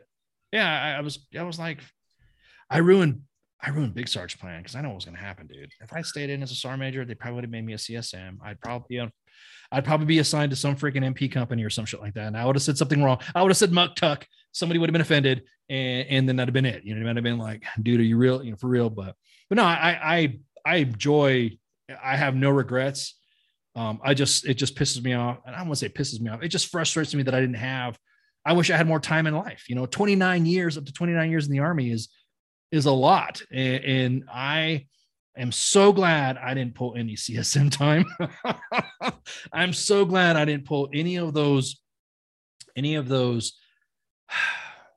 I don't know. Just looking at now, and then of course, you know, being part of WTF moments, I I I saw what was what was it like to be a CSM. Uh, there's some great CSMs out there, and there's also CSMs CSMs out there that just make it totally freaking difficult just to be in the army. And so, All right. There's a great transition point uh, for those keeping track at home. If you've made it this far, CSMs are command sergeant majors. All right. That's what he's talking about. Uh, but tell us what.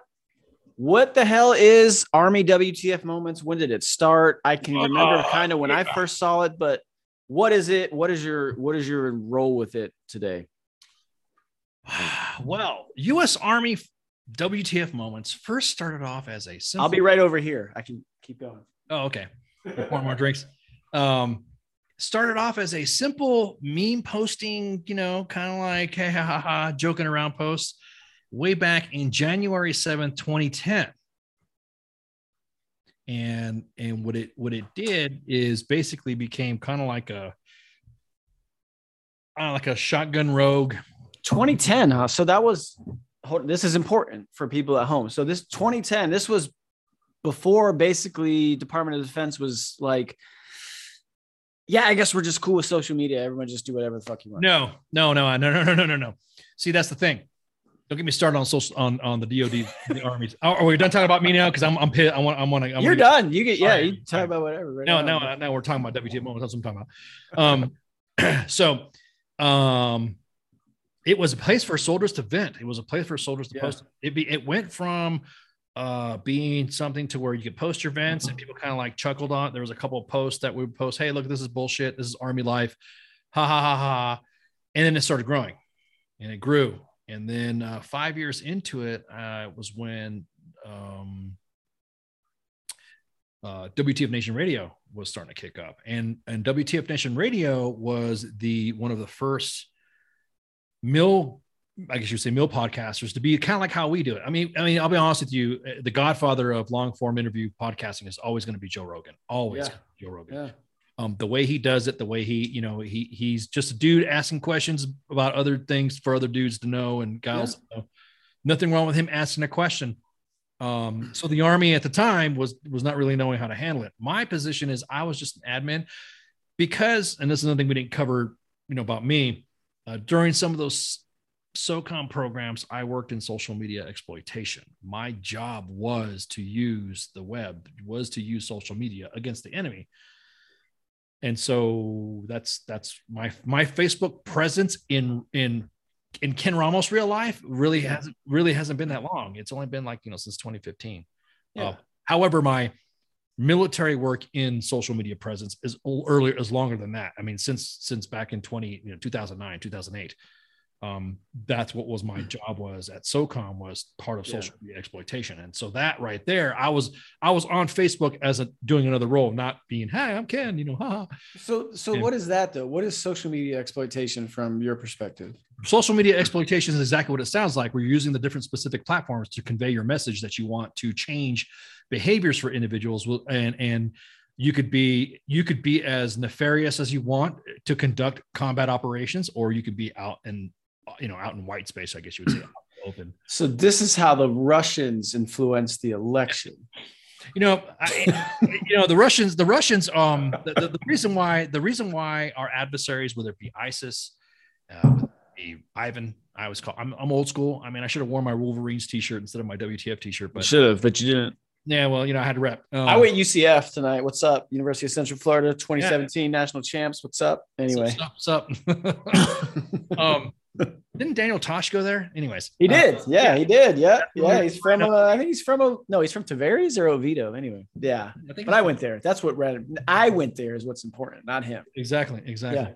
Yeah. Um, and so so basically what you're doing is that you're that those those a- our adversaries are using social media to exploit us because they don't go through an approval process and they read the reactions of our audiences and- Boomers. and- yeah exactly. And, and, and we'll feed and cultivate that emotion with it. Well with us we have to go through fucking authorities. We have to go through permissions. We have to make sure this our time our, our social media uh, just like our a lot of our doctrine for a lot of stuff it needs to fucking just come just needs to come off the wheel. It just it just needs to be redone. Our authorities need to be more um you know when you hear cyber oh well, we're doing this. But our authorities need to be our authorities need to be either changed adjusted or or removed when it comes to our type of exploitation against our adversaries um now, where the army go back to your first que- your question about the army failing, the DoD failing in its social media policy.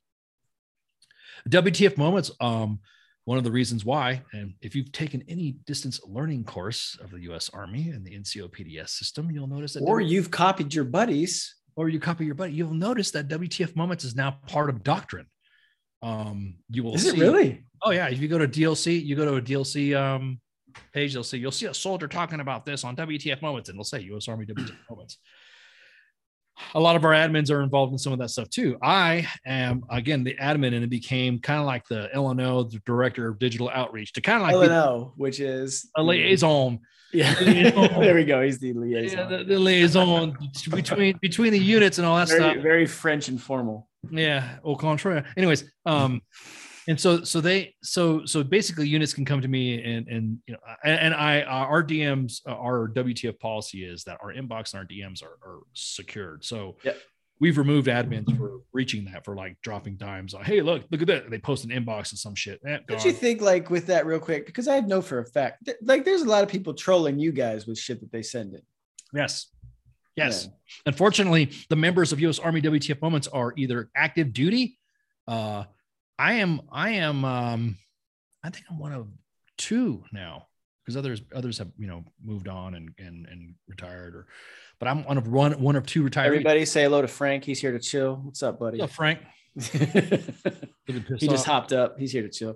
Anyway, Um, so so a lot of it, a, a lot of of our member, our admins are um are active members of the active duty community. So that information that comes in the inbox, oh, it's a we'll just use as an example. Oh, so First Armor Division had an issue. Who's in First Armor Division? Oh, we're in First Armor Division. yeah, We dig around. Nope, that's not true. That's bullshit. Okay, cool. Um, we go through a lot of sourcing. of yeah. that. And, and so, and then sometimes we'll reach out to unit or we'll reach out to a PAO. The PAO says, Hey, uh, that's not true. Let me research that. Okay. You have 72 hours. And then it, it gets, it gets adversarial. It gets to the point where now, um, I believe it. I feel like overall, it's probably way more good than bad. But you know, Yes. Our inbox, just like how I told you about how how seeing things in the army side of the house made you look it just you just look at things different. That that yeah, being in the inbox or being part of WTF Moments and WTF Nation Radio has opened my eyes to how the army really is. And I'm glad we're here. I mean, I'm glad that we're because all you knew was your role, right? Or Right, your you, right. you all you knew was your lane, right. and uh, it's not like that.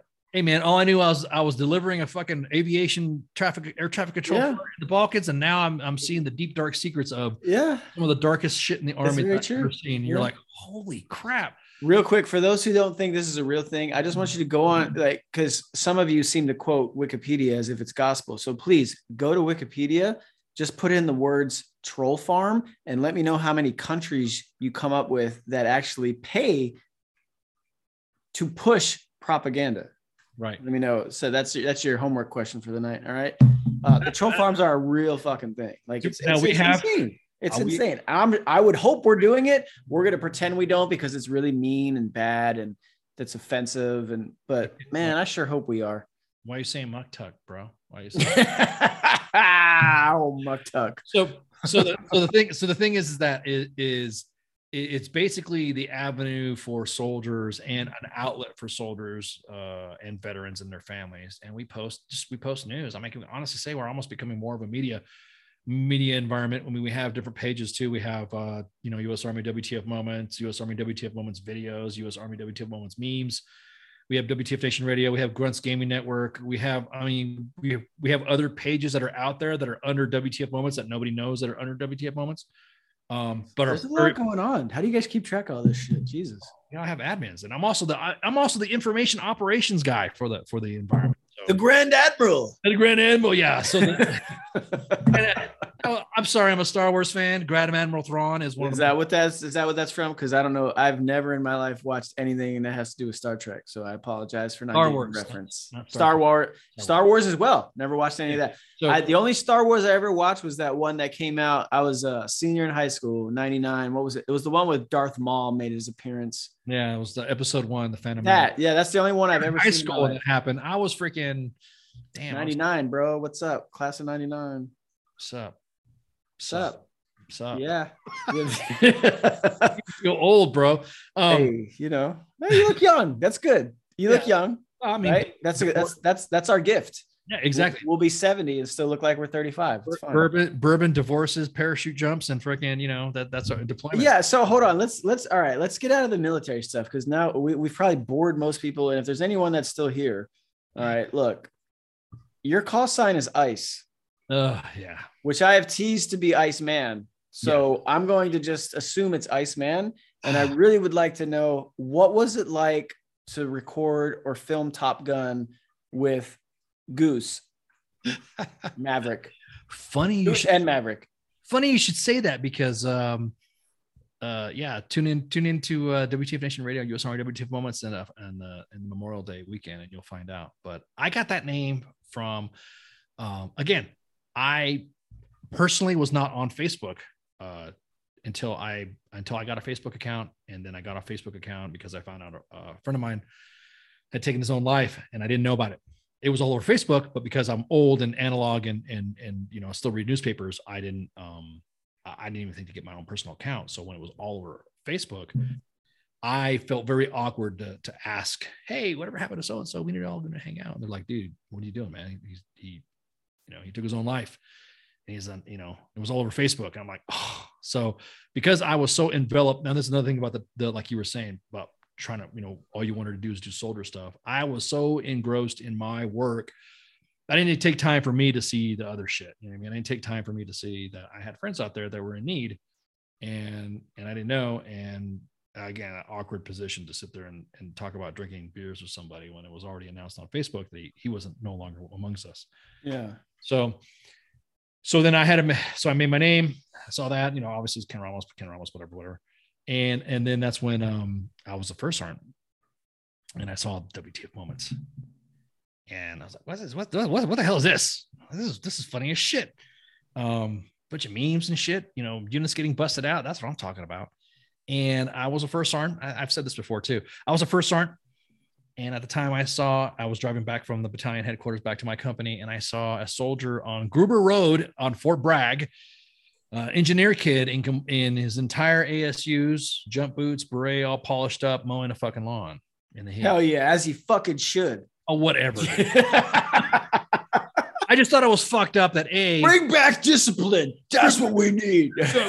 lethality needs to come back now, raw, brother. Paint those goddamn rocks, Private, and flip them each time every time the sun shines on them. And you better shut up and do those leg tucks. Anyways, you definitely need to shut up and do your leg tucks. That's for sure. so, so I got pissed off and submitted, hey, blah, blah, blah, blah. You know, fuck this. This is bullshit. oh shit! You so you submitted that? I submitted it as a first sergeant to Oh wow! Damn. My first, ooh, I feel so sneaky. Ooh. Oh. So then, so then uh, after that, um, there were some people in the admin section that knew about me already, and they knew they saw my input. They're like, "Oh, hey, ha, what are you doing, man? You want to apply? And you should apply. And you know, we're gonna do a, a recruiting drive and blah blah blah." And a lot of individuals, I'll just say that the WTF moments is, is like a, is is very heavy soft, um, Oh, yeah. heavy soft slash uh, you know, well-known units uh, that that are members, and they all, you know, I've been in the army forever, so they they're like, hey, yeah, we know who you are. Why don't you put an application? Blah blah blah. Well, I didn't know what name to put. Is this a paid position? Oh hell no, we're all Oh, volunteer. I was just kidding. you kidding, man?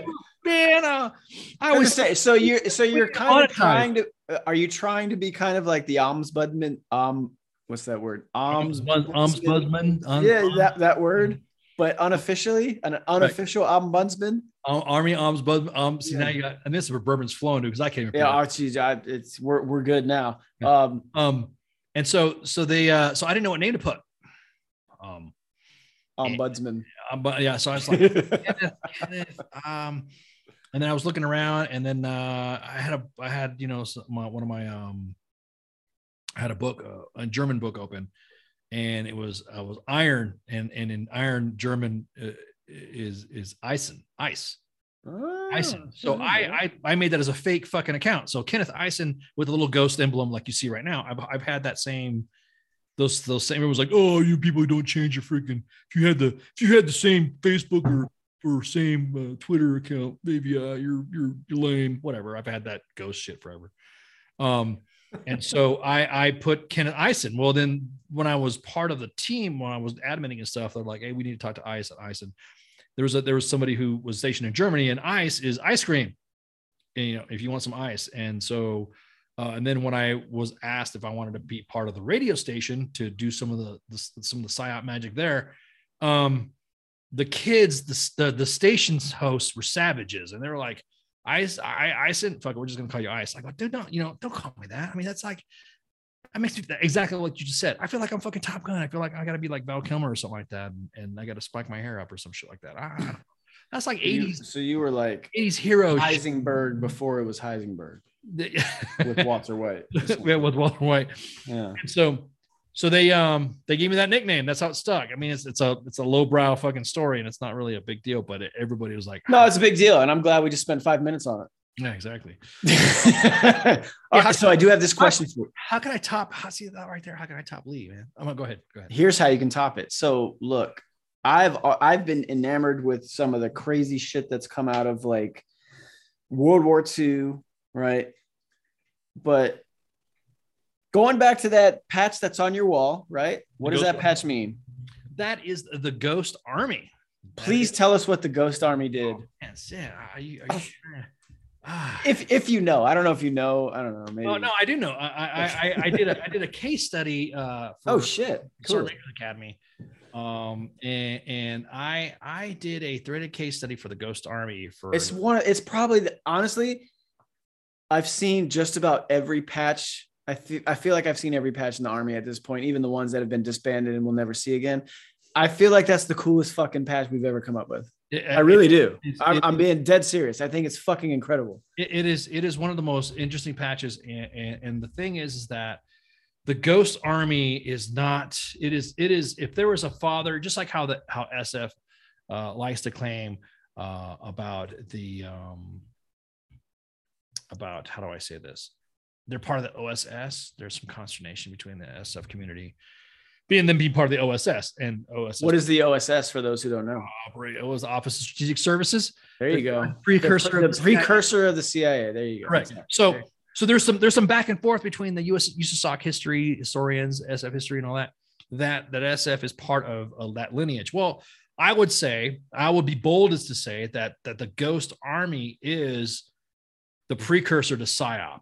Um, that patch that you see behind me, that patch that you know that you see uh, that you see on my AVI, the patch that you see that that is as to me as as significant of soft history as any other piece because their job was MILDEC, was military deception, which is the you know, actions executed to deliberately mislead adversary decision makers, um, and and as to what our military friendly capabilities are. So, I actually did a deception operation in northern Iraq, in in Kurdistan, with with the uh, with the tenth with tenth SF group.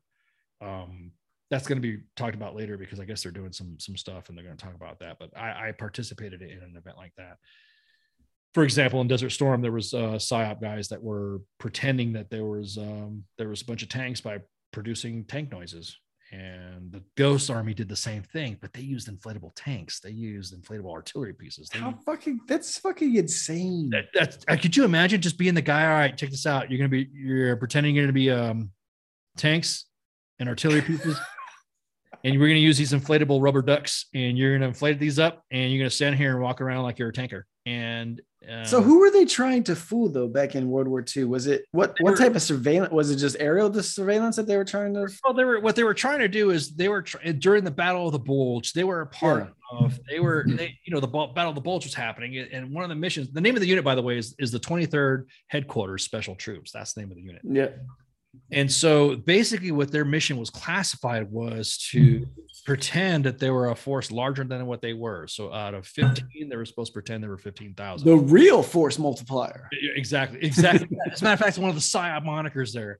Um, it was organized as one battalion, you know, it had three company separates, a headquarters company, and each unit, you know, had a specific role. And, and it was it was like the legit personification of Mildec. It was uh, you know, or PSYOP doctrine, however you want to call it. Um, so basically they had an engineer company, which is a camouflage battalion that was like one of the largest formations. They made they were the ones that made the big props. Um, and they were the ones that made basically the big dummy and inflatable tanks that would you'd see them, you know, you see videos of them walking around with big inflatable tanks and stuff like that. And the the 244th Signal Company, they were their primary mission was was was spoofing, was basically bots, like you were saying, battlefield bots. And their job was to create fictitious, well, they're not fictitious, they were real, they were just deceptive radio nets. And and they they their job was to pretend that that there was amount of force here and amount of force there a special force there another force there to the germans who were who were trying to make the decision to keep forward during the battle of the bulge.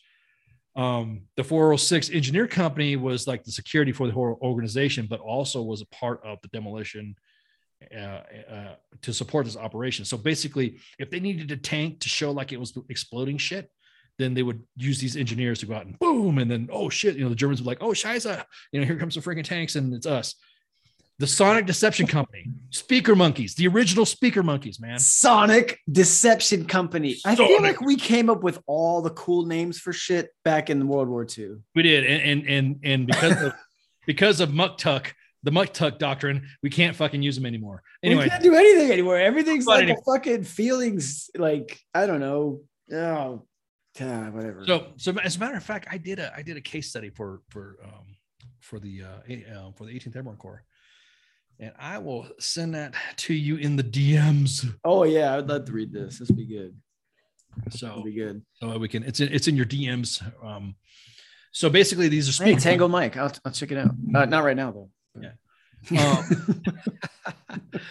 so these guys basically they they had to use pretty much the same thing type the tape type of um of study and meteorological uh, stuff that artillery artillerists use uh, a kid told me uh, artillerist that, that term artillerist to me- Artillerist. Uh, artillerist was that was that uh was that G Dub? Who said that? no it was, who was it no it was just recently it was it was um shit who was it Bush forty three.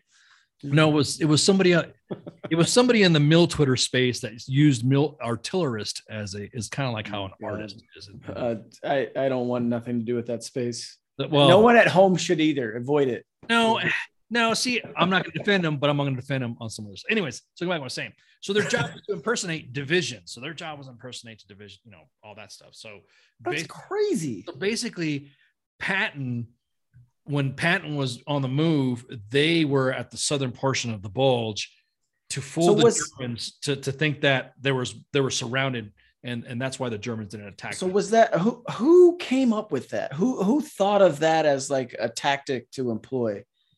Was that Patton? Was that Eisenhower? Was it someone that we have no fucking clue uh, it who was, it it was, was? it was General Marshall. It, it, it It was was Mars. Okay. it was, it was our it was our army thinking. So someone like, but that's what I I I I'm being I'm being very serious. I feel like everything that we peaked as a society in the United States was World War II and probably stopped right after we landed on the moon. Like think about that stuff that we've done from a strategic like we're in the largest ground fucking war I- ever. We have a we it's it's literally for humanity. Some dudes like we're gonna come up with you know what we're gonna do? We're gonna pretend that we have this fucking force here.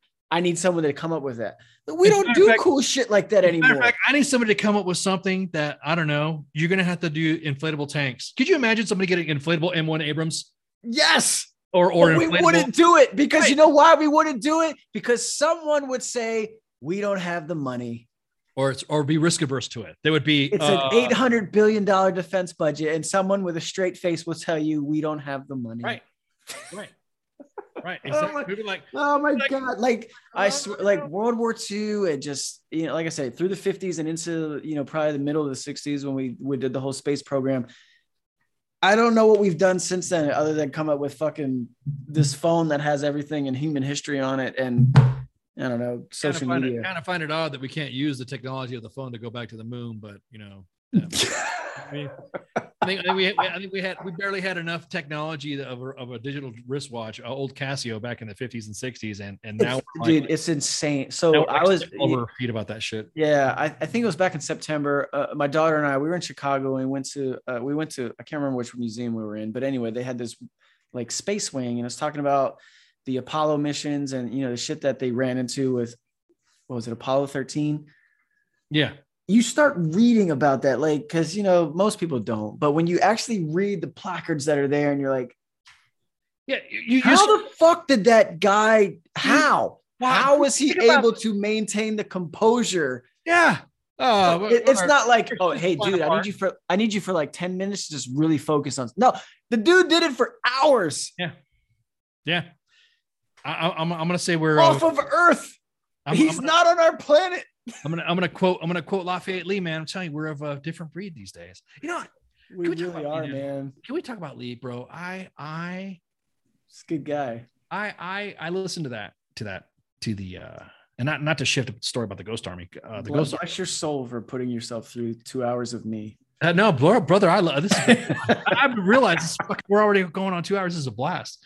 yeah, Um, no, I'm good. And and and, the, and that freaking Buffalo Trace, man. I want to be, you know, man, this is awesome. Is good It helps you sleep well at night. Yeah. be and so um i was just listening to him and and hearing his voice as different as he is on his twitter account i was just i expected him to be like how his persona how his persona was you know how he has clark gable right and so i i expected to to hear him talk to you like Uh, i do declare you know like that I'm, I'm gonna read some of his tweets, and, and and if if I thought Lafayette Lee sounded like this, this is what I think Lafayette Lee would sound like. I do declare, noticing a lot of bow ties, telling the peasants it's time to leave Trent behind. You know, I, I thought was, I, I he because he because the way he writes now, yeah, yeah, he's, he's very calculated. very no, it, it's very. I love the way he writes. He's no bullshit. I had I've seen some somebody on the TL say, well, he's using Lafayette, he's using Clark Gable from Gone with the Wind, blah blah blah blah. And, and it has a it almost has like a I can't I have to dig it up, but I, will look for it. I think I think Goon Twitter j- dragged his ass for saying it, but um said said that that it has a, a racist connotation. I'm gonna tell you what about Clark Gable. Okay, Clark Gable. You know why? Hold on. Before you say that, you know why they're probably trying to say it has a racist connotation? Because he describes himself as a Southern ag- agrarian. Well, eh, that Yeah, yeah, that's it. that- That's the only reason. Like they, they've demonized those words. Anything Southern, Southern, has right. to be racist, Well- right? Let me tell you about let me tell you about Ken Ramos and there's some other stuff here that you're breaking some of. Since we already talked about my educational background. GED. Lafayette Lee is probably like, I do declare that Ken. I got Ramos like is- 17 degrees from Princeton. And Yeah, yeah, exactly. Um, I feel like my but my camera's family- my camera's kicking out. What's going on here? All right, anyway, you're good, but mine. Yeah, you're, you're But anyway, as long as the audio is fine, I don't really care. um, I don't look like a Ramos, right? So No, you don't. do do the math. Um, Yeah. uh, all my family except for me, my mom looked like Danny Trejo. Okay, so so it, it, it- obviously I'm mixed. Um, I do declare that some of my family heritage is from is from the South. You know what I mean? So uh, it, it- it's uh oh shit, where'd you go? Uh, I'm just trying to reboot the old video. Oh, there we go. See if that works. All right, cool. I was like, oh shit.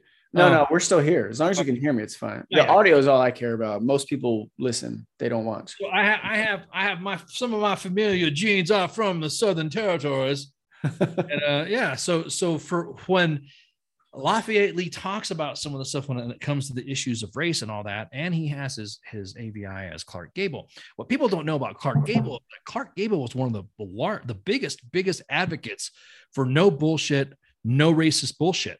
He hated when he was filming his, some of his films. He didn't like the fact that there was a whites and a colored section for the studios. He demanded that that shit get taken down. When some of his movies were released, there was a I think it was in Atlanta. Um, that there was that the, there was no there was they, they weren't he was pissed off because they weren't allowing certain members of the cast to to be to be there for the premiere, and he refused to do it because of their the color of their skin. Wasn't that Um, crazy? like, yeah, you know it's- what? And for those who don't, who didn't listen last week, um, so Lafayette Lee is a Twitter account. Obviously, it's not his name, but he's partisan underscore O on Twitter. So if you don't want, if, you, if you're not a Twitter member or whatever, but if it's something that interests you, go on to the twitter.com obviously and look up the account partisan underscore o. That is lafayette lee. Just read his stuff.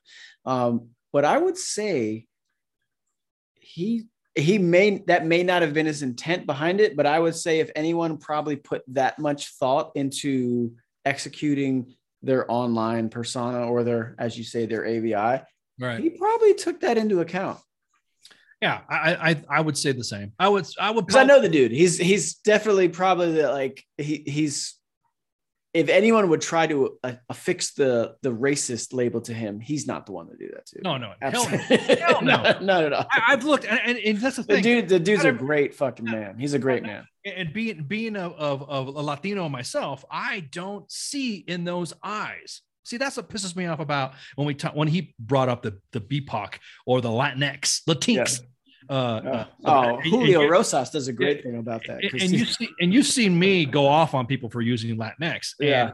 So so I I don't see that shit in those eyes. I look at it from Lafayette Lee being the man that he is and spouting the wisdom, and he's not fucking lying. One of the biggest things, like we we're talking about, how California has gone from its from its original Yeah. or how how it's gotten bad. It- you're right. It's it's. I mean, I, I don't want to quote Joe Rogan again, but I'm gonna do it. When he had the video, well, hell, you don't have to have to look at Joe Rogan shit. You can just look at half the stuff you've seen about the um the cargo trains being robbed and all that trash being moved. isn't, it, isn't that Yeah, crazy It's just it's just like I got we're pissed going, off. we're going back to like 170 years ago right, right, exactly. What do we need to do? Do we have guys with Winchesters? I could just see me. yes you, That's you know, I think our, our, our good buddy, Braxton- ah man, Braxton- fucking Tap said that. Tap's like, we need to return to the time where we had uh, we had fucking armed train guards. Yeah, let's, get Braxton McCoy on here and let's get uh freaking get a Winchesters. I'm, I'm game for that. You're gonna see a guy with a cowboy hat and me in a sombrero right there guarding the freaking insane, train. man. So to go back, what I was saying is that what people don't realize is that I, because of my familial background, like I said, I do have fam- I do have a white side of me, obviously because I'm white. Um, that came from uh, you know the South, and so that side right there in migrating to California through the the lore of the Okies, like I like to say, you know, back in the day when I was younger, we made we made we didn't call them rednecks, we called them Okies in California. You didn't call them rednecks. You didn't you didn't call them that. And these were individuals that moved to the West, that moved to California for a better life because Texas and Oklahoma were, were not as free as they said they were. And so uh, when everyone's like, oh, you know, Texas this and Texas that, I'm to tell you right now, I have fam- familiar proof, from proof that they they went from Texas, they went from through Arkansas, through Alabama, through all that, and got to California because California, like I was telling on my podcast, uh, you know, just, just recently, is that my dad used to be able to have a, a 45 caliber. He's, you know, he was, you know, he's fucking 1911. You know, I guess you call him a FUD now. Um, but he, had, but he'd have, a, he'd have a pistol, either an old Smith and Wesson revolver in the glove compartment or a, a 1911 on the da- on the dashboard in California, open public. Nobody would. My, my dad was the same way, but this was Florida. Right, well, yeah, yeah. Well, and, and so when people say, "Oh, don't don't uh don't California my Texas," what are you talking about? Don't Texas? You had immigrants. I guess you would say not immigrants, but Texas people moving to California for its more liberal. And when I mean liberal, I mean more freedom uh, when it came to Second Amendment, when it came to. it Uh, was supposed to be right. Like Yeah, at- exactly. At some point, it fucking went off the fucking exit. it went off the rail. So now oh my god, these kids, these idiots that couldn't stand their parents from Texas, are moving back to Texas. So in a way, when people say don't don't California my Texas, it's probably more than likely the descendants of the individuals that moved to California from Texas to begin with. So a lot of the That's shit so that man. the way the way Lee the way he said it on your podcast was, bro, I I was like yes, and, and I'm I'm speaking as Latino. I'm not, I'm I'm not carrying no uh, agenda from you know La Raza or or you know the Azatlan crew. No, I, I I feel like I don't I don't. You and I have never had a conversation about politics. We've never discussed them. Honestly, hundred percent. I don't give a fuck. but I would just say you come from the perspective of someone who was raised to respect traditions in the country, Yes. respect what the country's provided you and your family, Yes. And an obligation of service, and then also from the perspective of your role in its military and in the country overall as a whole. Right. So Right. whatever you feel politically, it's not it, it doesn't fucking matter to me. I don't care. Like you've you've checked every box in terms of someone who should be considered as a serious person when it comes to whatever your beliefs are. You could be the most left-wing motherfucker in the world or the most right-wing. Either way, you've had enough skin in the fucking game to be validated when it comes to your opinions. And that's what ma- that's what means something to me. Right. Someone from either side who just spouts off shit that they're supposed to feel like they need to believe because of whatever influence they've had. I don't take that very seriously. But if you're someone who your background's perfect, right? A, a, a- son of immigrants, served for fucking damn near 30 years in the fucking army, rose to the highest possible rank it- you could before being forced out. um, it- it- but just Yeah. doing all your thing, whatever your beliefs were solidified or, you know, decided along the way, great. Tell me about that experience because that's what matters. You- You're who you vote for. I don't give a fuck. Like none of that shit matters. It, it- you're right because I'll be honest with you. I have had I have had members on the Latino side, family members on the Latino side that are that are not that are of conservatism, Yeah. more, more conservative than you think. Um, I feel like a, a lot, especially where I came from in Florida. I feel like there's a lot of Puerto Ricans who came in Central Florida who come from New York, New Jersey, Connecticut, like a huge exodus. Like the And New Cubans. York, the, and Cubans, yeah, well, the Cubans in Southern Florida definitely very different. But I would say the Puerto Ricans who come from the island of Puerto Rico to Florida, and specifically Orlando, because let's be honest, Orlando is a Orange County, Orlando. It's a very blue section of the state. I lived in uh, I live in Brandon, uh, um, Okay, so in Tampa, Puerto Rico, Tampa area. yeah, in your Tampa area, right? So, and then the Puerto Ricans who come from New York, these two factions are very, very, very different. Yeah, they are. They're both Puerto Rican origin, but they are entirely separate people, right? Um, I would say the ones who come from the state of New York, as opposed to the island of Puerto Rico, are more conservative. Yeah, I, I- That's why they're leaving New York. Right. I, and the same and the same thing. Uh, my family uh, on on Latino. I, I am a Mexican. My my birth certificate says race of father Mexican. So my Mhm. dad, uh, my dad is from Mexico, and and there is a- How old was he when he got here? Uh, well, see, see, here's a here's another. one. you're you're hearing more shit. You're breaking breaking. it's what we do. We break news. there will be news, not bourbon news. Right. he is he, he is my biological father, and he passed away when I was six years old. My mom Hmm. married another Mexican. Damn. Okay. Well, at least you, you know. Yeah, the brown. You know what I'm saying?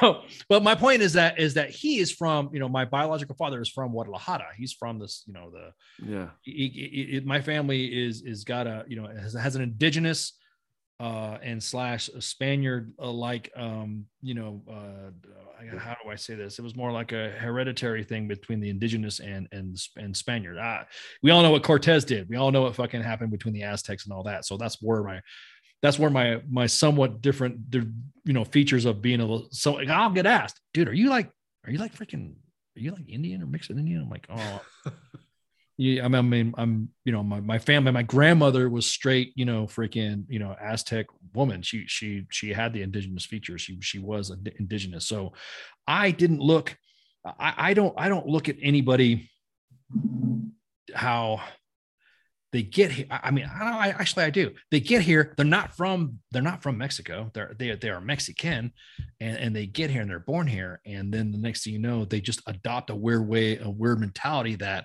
if they were to go back to where my family's from in Guadalajara, you know, in, in the you know Jalisco, you- you're, you're kind of like, uh, what the what are you doing? Is it wow, why are you even acting like that? Where are you getting this shit from? And then, you know, be real, be yourself, be your fan. You know, be you know, Yeah. so so to me it's it's really hard and like i said i was raised like you said i was raised as a reasonable to, to think reasonably about things i've i have voted on every spectrum Yep. Uh, Same. Repub- republican democrat uh, libertarian, um, independent. I, I, voted all that spectrum too because I I, I see an, uh, a candidate. Yep, the big the, anti Dan Crenshaw account right now, though. Just saying. you know, I'll be honest with you. I really, I mean, I don't. He's not I very good really, in the public space, though. Yeah, no, that's what I'm saying. I, I, never, he never really caught on with me. I, I, like, I get it, and and, and trust me, I can understand the allure of the American people, where they they want to put a lot of stock in, like, oh, veteran, uh, special operations guy, like he must be everything that we want. but I'm just trying to figure out why his people continue to put him in front of his constituents. Now, maybe maybe he's obligated to do certain things, but that guy has no empathy I love I, disdain for his constituents. I'm gonna tell you what right now, seeing that what he did in that town hall meeting, I fucking loved it because I think all politicians. Now let's just not get started on, on Lauren Boebert either, because then you know, freaking. I haven't seen her do anything other than tweet, so I don't know. Well, I don't follow her because I'm not really interested.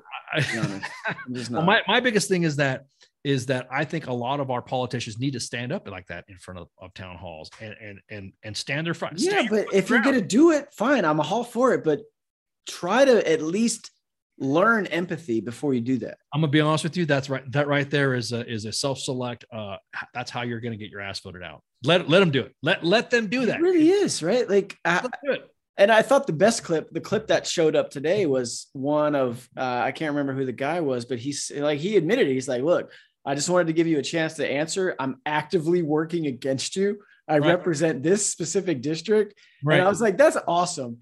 But yeah, like he would not stand up and say that if this dude had not given him the opportunity to do it. You know what I mean? Like you're you are purposely proving why people have doubts and questions about you. Right. Like you're literally doing it every time you answer. Exactly. exactly. Not to mention the fact that if you can't articulate something simple and then say, don't question my faith. Yeah. But then you also, you're sitting there with like this, like this cloak of why am I here? Like every word you say sounds like you hate where you're at right now. You yeah. know what I mean? Like that's just, to me, that that's why I would just who that is one of his handlers is allowing him to go out and not fix that. Be like, look, hey, motherfucker, you need the next time you field a question, stop acting like you hate being there. You need to act the opposite. Yeah, that's something too. It's like you have some enthusiasm and shit. Act like you really give a fuck. Yeah. So that's how we know Dan Crenshaw slash Dan Crenshaw. Dan got, Crenshaw is a fucking phony. All right. I, I got, I got, I got somewhat some shit because um the WTF account's a little bit more rogue now. I wouldn't say rogue, but a little bit more whatever. Uh, at the time, we were trying to be a, on a singular message and not piss off politicians. But I had he had a green screen up, and I was gonna have him like in some gay porn or something like that, and have it behind him on his freaking green screen that he had up. But I got told, hey, look, dude, we're not we're not attacking politicians. Well, now that we now that WTF moments is not really not giving a fuck then that about some shit, then we just decided to post away. Uh, I, I, I'm, I'm not gonna I'm gonna I'm gonna do I'm gonna do this uh and and and whatever. And then I'm like, no, don't do it, don't do it. I'm like, okay, fine, I won't do it. So I didn't do it. But yeah, you, you know, some of the some of the politicians that we have right now, and I'll be honest with you, this is uh, this is not a fucking this is not this is not a simp on Joe Kent, but uh I'm I'm kind of like I mean, I simp on him all day. I'm just saying. It, I'll be honest with you. Uh, Whatever you say, I'll put it in the chat right now so you can see it. What's up? Yeah, yeah what's up? Um, he needs to come on. You know what? He came on your podcast first multiple times, and, and, and I'm still. You know, if you go back, honest, if actually, if you go back before he declared, he was on when he still had the long flowing Jesus locks. Yes, he did. He had. Yeah. Something. So he's been on. He's been on a few times. Joe's a good guy. He's a great man. Yeah, exactly. I can't wait for him to. I can't wait for you, Joe, to come on to WTF Nation Radio and U.S. Army WTF moments. I mean, I'm just saying. All right, I'll, I'll, I'll, I'll text him. I'll text him and tell him to do it. If he does it, that's on him. I'm but just breaking the balls. He, he should though yeah, he he is uh he is No, he should because overall, I mean, it is the army, right? Right. Joe is an army guy. I, I, well, let's just fucking just rag on. Let's just rag on Twitter, people, man. Fuck, dude. This is this is this is one of those things. That I gets- just want people that are listening though to understand who we're talking about. That's my only thing. That's why I don't get into the fucking Twitter well, shit too much. I I I I put out like, hey, if you are on Twitter, here's an account you should follow, like partisan O underscore O right, with Lee. Right you obviously, you know, but for the most part, I, I, this isn't a Twitter podcast. I don't no, give a fuck about Twitter. I really don't. I don't well, care. I just, I just say that I'll just say this: that there are, there are specifics to the to your listening audience. There are Yes. specific individuals that will use their military position and, and, and use and flex it on Twitter eh, more than they would do themselves in front of their own soldiers. Yeah, and that's I mean that is that is That's a what- problem. That that- is a that's what- problem, and I, I I just and I know that's another thing where I don't know. So I I want your insight on this because yeah, this may be a little uh behind or the scenes or what was it? Sure. Uh, it's not. Is it Pulling the curtain behind, back. Is it behind baseball? No, there's like a baseball phrase. Inside baseball. Inside baseball. That's Inside the phrase baseball. I'm looking for, right? So this may be a little inside baseball for people, and you can fucking Go turn Dodgers. it off, right? You can turn it off. But I went and mentioned, hey, there was a decision point for the Department of Defense when it came down to social media, right? It was like, yo, we're not going to do this, or we're going to just let everybody fucking do it. And that was around 2012, right? Yeah. How about that? Yeah. So, do you think this is what they envisioned?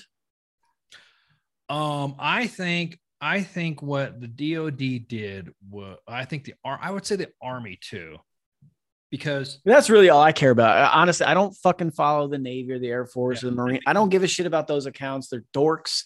because well because here's the thing with the army is the army here's the thing i laugh at accounts that will drag somebody on social media pick your platform that will sit there and post screenshots and get pissed off about what somebody said however that same individual will be posting just as bad or maybe even worse shit on social media. And i i'm like you know you can't get mad at somebody posting to wtf moments even though you're a shit poster yourself. You know what i mean? So, so Yeah. that's that's the thing.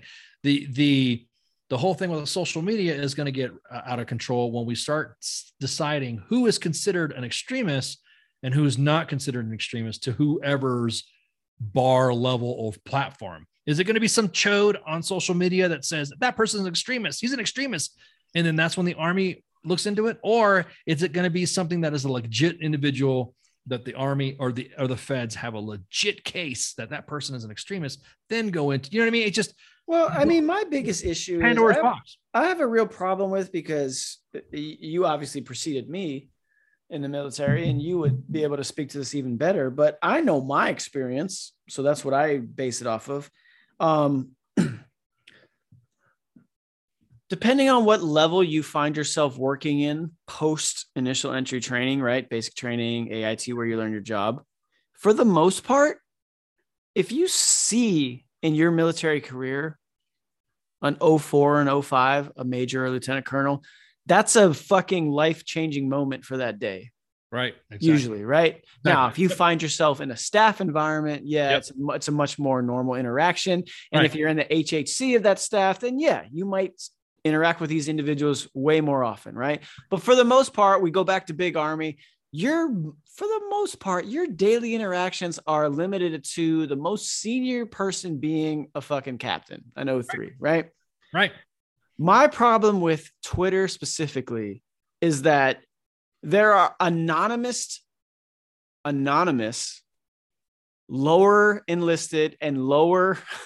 Officers. Well, hold on. I'm not supposed to say lower. I'm supposed to say Junior. junior enlisted and junior non-commissioned officer accounts who routinely have the ear of the most senior generals in our fucking army. Verified general accounts in our army. Two, three stars. That's a fucking problem.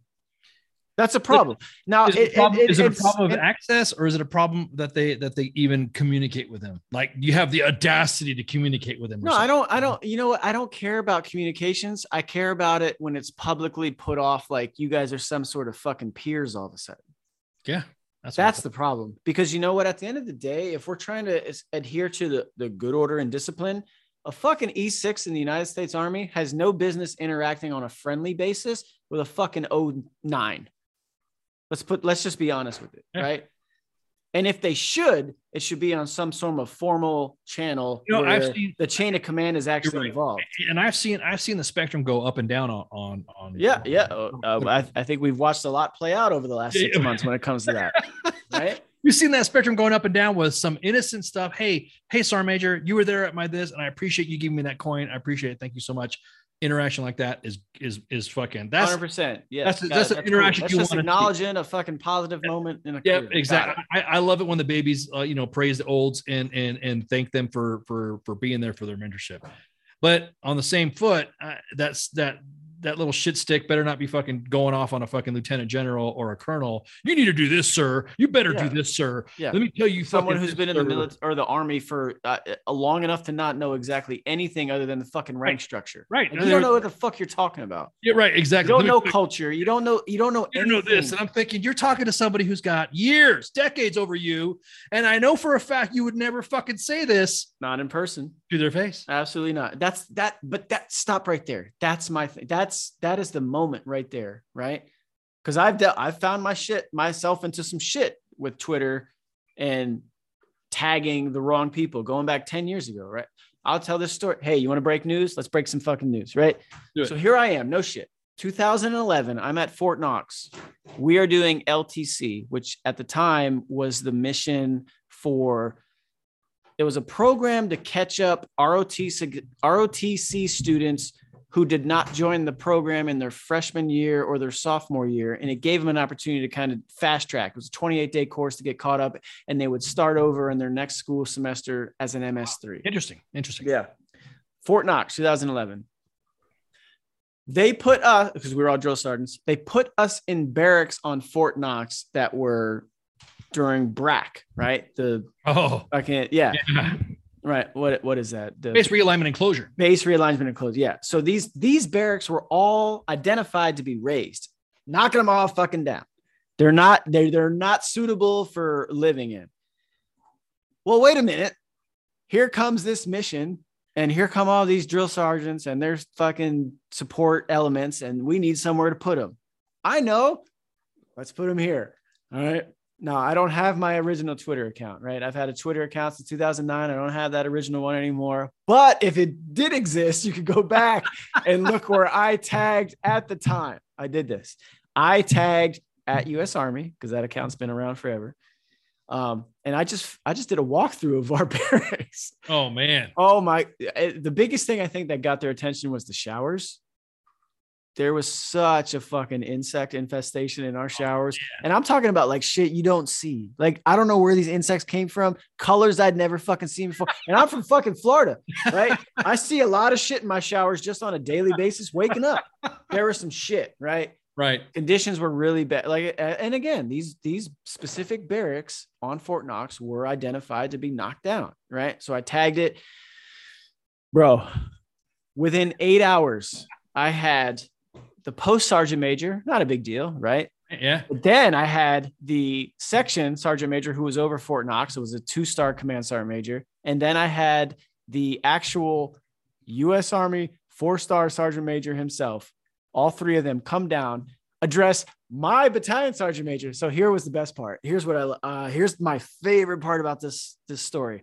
Because my battalion sergeant major i did not like him. He was not drill sergeant qualified. He never did anything within us. And so he just had a real bad reputation because he was very standoffish and kind of never really want to integrate with the actual drill sergeants right? He was Right, just, right. he was just that dude.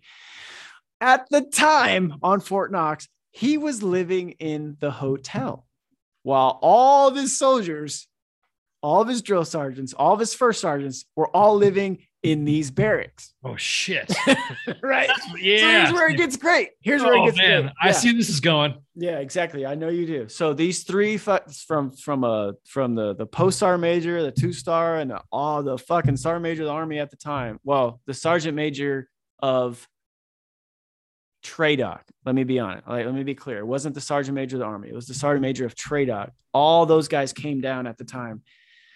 Pulled me into a room, asked me about everything. I'm sitting there, you know, parade rest forever, talking about it, whatever. And he's like, all right, well, we're gonna call your sergeant major in at this point. We're gonna talk to him. And I'm like, all right, cool. So they, they pull this fucker in, and I, I leave at that point. The next day, guess who moved in with us into the barracks? get the fuck out of here yeah. Uh, yeah. I, I, dude so, I- so so let's not fucking fix the barracks but let's fucking uh, see, that's no, that's where you're going. Right. Right. So, no, right. I won't, I'm not to say his name. His name is not worthy of it. But yeah, so good old Sergeant Major, whatever. He moves in with us into the basement of these barracks. And then we had the longest fucking GI party ever after that. God. so it was like a plus. I was like, I did a good thing by bringing attention to it. But then also it was like, oh my God, I, dude, 12 hours of just fucking cleaning. So why, have- why does there have to be drama about that shit? That's what pisses me off. It's like you got caught, you got called, you got caught, go busted. And that's nothing too. I, I've, I've always a lot of the WTF Nation uh, posts that we post. Um, we, we we pay attention to the post because usually uh, we look at who uh, who who's the who's the one that sent it out, and then we'll get like what, was? I think was like last week we got we got some angry we got some angry inbox comments from PAOs and some CSMs and they were all pissed off because we posted some shit. And we're like, oh well, it's, uh, did you say that or not? That, it's your fucking- Yeah, why are you going right. off on us? You know, we were Yeah, the one that posted the shit that you po- that you said, you know, and, and you can't sit there. And that's the thing. Go back to what I was saying. You can't sit there with one persona saying that you're all about fucking people first and all this other bullshit, and then be and then be toxic as fuck to your soldiers, Eh, you know, in the back end. You know, it it it. Yeah. I I, I want. If it gets to if it gets if it's got to get posted and you're getting mad about it getting posted, why are you getting fucking mad, dude? Just fix Yeah. it. Or or why did you get in that position to begin with? I always get I always get the you're an oath breaker. Yeah, I can't believe you Oh, did God. this. But but see, You're that's my major. point was you know the the blah, blah, blah. Like, my point was that was the power of social media 11 years ago. Right. And I don't know, I don't, I'm not, and I didn't, I didn't do a congressional, I didn't do anything crazy. All I did, I literally tweeted it. No one knew who I was. All I did was tweet it, and I put at U.S. Army at the time. I remember it clear as fucking day. Yeah. I never advertised myself as I'm drill sergeant, whatever. And no, no, I was my, I was just a dude, right? so the only reason you knew I was in the army is because I tweeted it at them. They they messaged me, called me, and it followed up. And within, like I said, 24 hours, that shit all happened, which If if, you know if I felt pretty good about. And be honest, I felt took- pretty good about. but if that's what it took, I'll be honest with you. Social media has now become the digital congressional. Con- look, Right. you just ragged on Dan Crenshaw, right? You Yep. honestly think about him working on your shit. Think about him working on your issues. If he But was your he? congressman, would he? Exactly. What would know, he? would he? Would be like he'd be like, "Don't question my faith," or, or let me do- Yeah. let me do another green screen. You know what I mean? After all, I am a SEAL. After Right. I mean, I am a SEAL. oh my god, yeah so no but that's that I, I bring it full circle that's what i come back to because like i'm all for accessibility but twitter is not the channel and i go back in hindsight and i was man i was a fucking 28 year old fucking e6 drill sergeant and just pissed off about the situation and felt like no matter what i had voiced to my first sergeants and my commanders at the time nothing was going to change so Twitter being as new as it was, I was just like, Right. let me just tag. I didn't know that was going to happen. I didn't.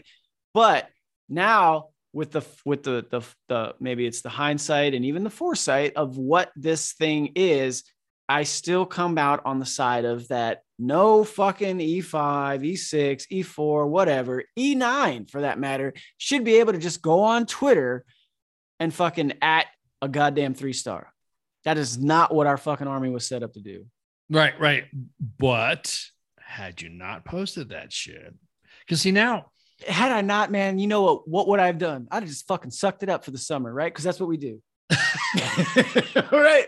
That's what would have happened. Right, well, I would have had a choice. you would And I still had to suck it up and clean for 12 hours the next day. But It's now- not like I now- ultimately now look benefited. But now look at you now. You're a little bit older. You're getting more wiser in your age, and then you're like saying, "Fuck them kids. I'm gonna tweet this." Yeah, fuck them kids. No. do it right. You're like because Yeah. in, in a way, it's like it's it's like a it's like a Well, I, I do say this to every soldier I've ever had, and even to the ones coming in now. I will always say this: if you feel the worst thing, or the if you feel the best case scenario for you is to go scorched earth, then by all fucking means do it. well, and and, and for That's an individual decision. for legit shit though, not for fucking Yeah, not because you know I yelled at you because you're out of fucking you. uniform. or yeah, or you showed up late for formation and all this. But stuff. actually, I would like for you to do that because I want you to know how it works both ways.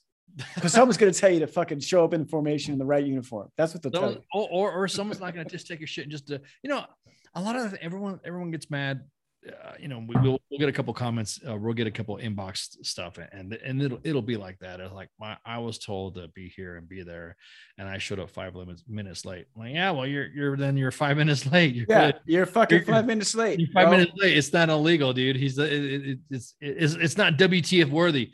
Well, you always post other bullshit. Isn't that where? But do you see? Like, isn't that kind of how we're trending? Isn't that the like? Yes, Think about it. The you Yes. came in '89. I came in in 02. Like, yes. It- you it's- never now- considered like and we're we have a a, a gen maybe i don't know if it's a generation yet but we have examples like that who are just they've never been expected to be held to account for specific things like time appearance whatever and now when they're doing it they feel like they're being wronged like no actually there's that fucking standard you're refusing to either adhere to or you just are not adhering to I- and you feel like somehow you're being wronged without recognizing that that's the fucking standard you signed up for everybody knows that that standard exists, and you're getting mad because the standard finally is enforced. You know what I mean? It- it- there's some units, and that, that's what makes me mad. Is is we'll see some of that traffic. We'll see somebody coming in, uh, and and it is a it is a um, how do I say this? It, it is one of those expectations that that you expect to join in the army. Like when I joined the army, I knew that there was going to be some sort of rigid system yeah i just expect it would be hard that's the only thing i I expected expected some of that stuff. I expected to be at a formation. I expected Yep. to be having my boots polished and my uniform start. It was an expectation that you were coming into.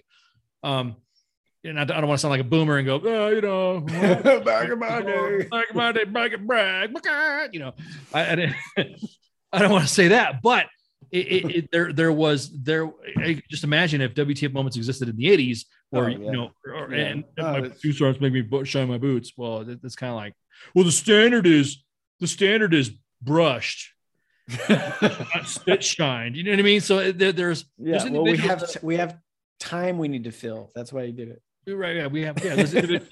no, there, there's people that will pick pepper out of fly shit on stuff for us too. And we're like, you guys just don't want to poke stuff. I'm like, oh Jesus fucking Christ, guys, man, just just don't. No, the- if you're supposed to be at this time and SP was at this time, you didn't show up to formation and you miss SP, that's a big issue. You know what I mean? What unit are you in? Oh, I'm in a, I'm in a, uh, I'm in a blankety blank unit and blankety blank this. I'm like, oh my God, dude. Yeah, well, of course, if their mission is to be like, I don't know, like a Stryker brigade and they're supposed to be mobile and they're supposed to be hitting SPs, you kind of have to be there.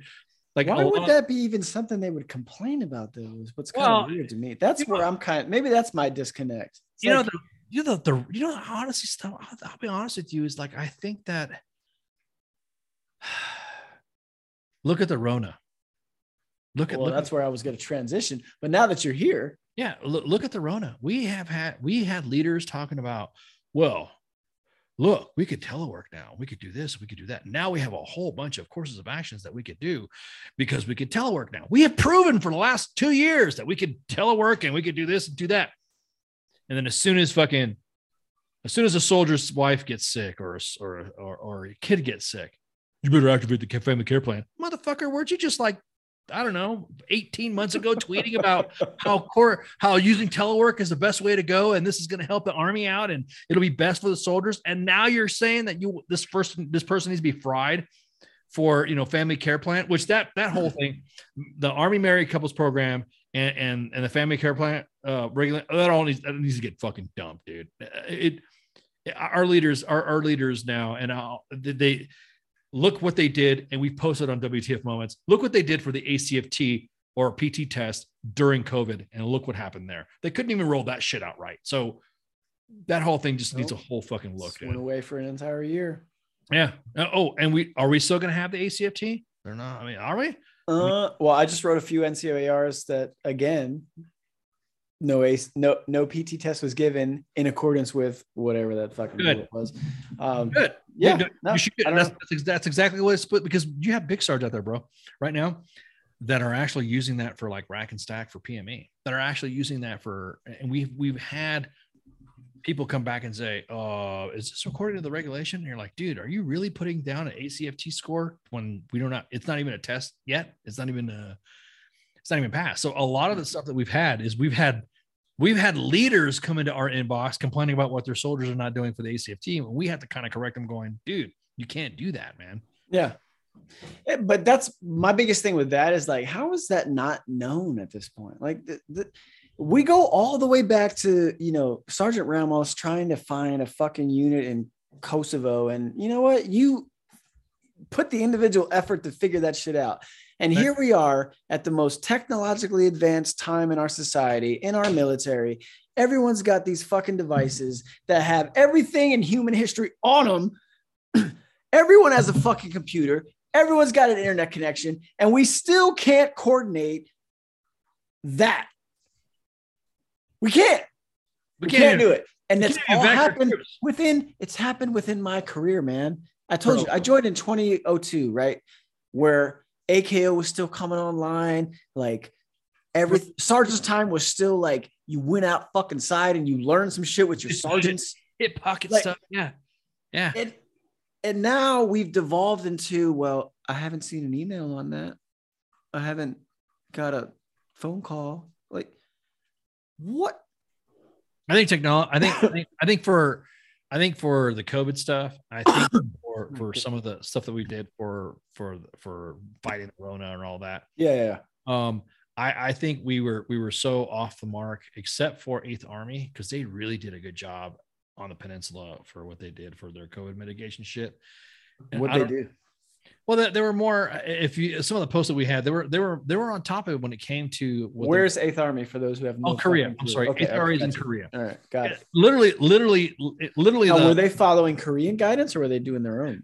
Well, they were doing both. They were following okay. Korean guidance and then adding uh, adding a little bit to it for, for yeah. mitig- mitigation. I think it's the gold standard for how they did it, but for some reason, over here we're just like two left feet Matt Damon, we just we just stumbled about that. I, I still don't get how. I mean, it's so fucking weird, right? Like, and then, and then, we had the choice to take it, and then we didn't have the choice to take it. And then you had leaders that were going back to social media. Yeah, leaders on social media that were saying, if you didn't get the vax, this is when it was a choice, then you're not a real leader. And you're thinking, did you yeah. just? Yeah, you, it's a fucking choice, dude. Did you really just fucking say that? It's almost like it's almost like our current president, right? now. Well, what, I, that's it. Can he? Is he a year now? Can we just shit talk him out? Can we just talk him out? You can do whatever you want, man. yeah, dude it's almost like how could you sit there and say you're you're trying to to to support the soldier and all stuff? It's almost like the president and the citizens he just said today he just said today that uh, minor action within the ukraine right. is, is, not a big deal. It's not a big deal yeah. It's not it's not big it's not a big deal minor incursions uh, who cares? Yeah minor incursions that's the yeah, word. Oh my cares? what are we gonna fucking do?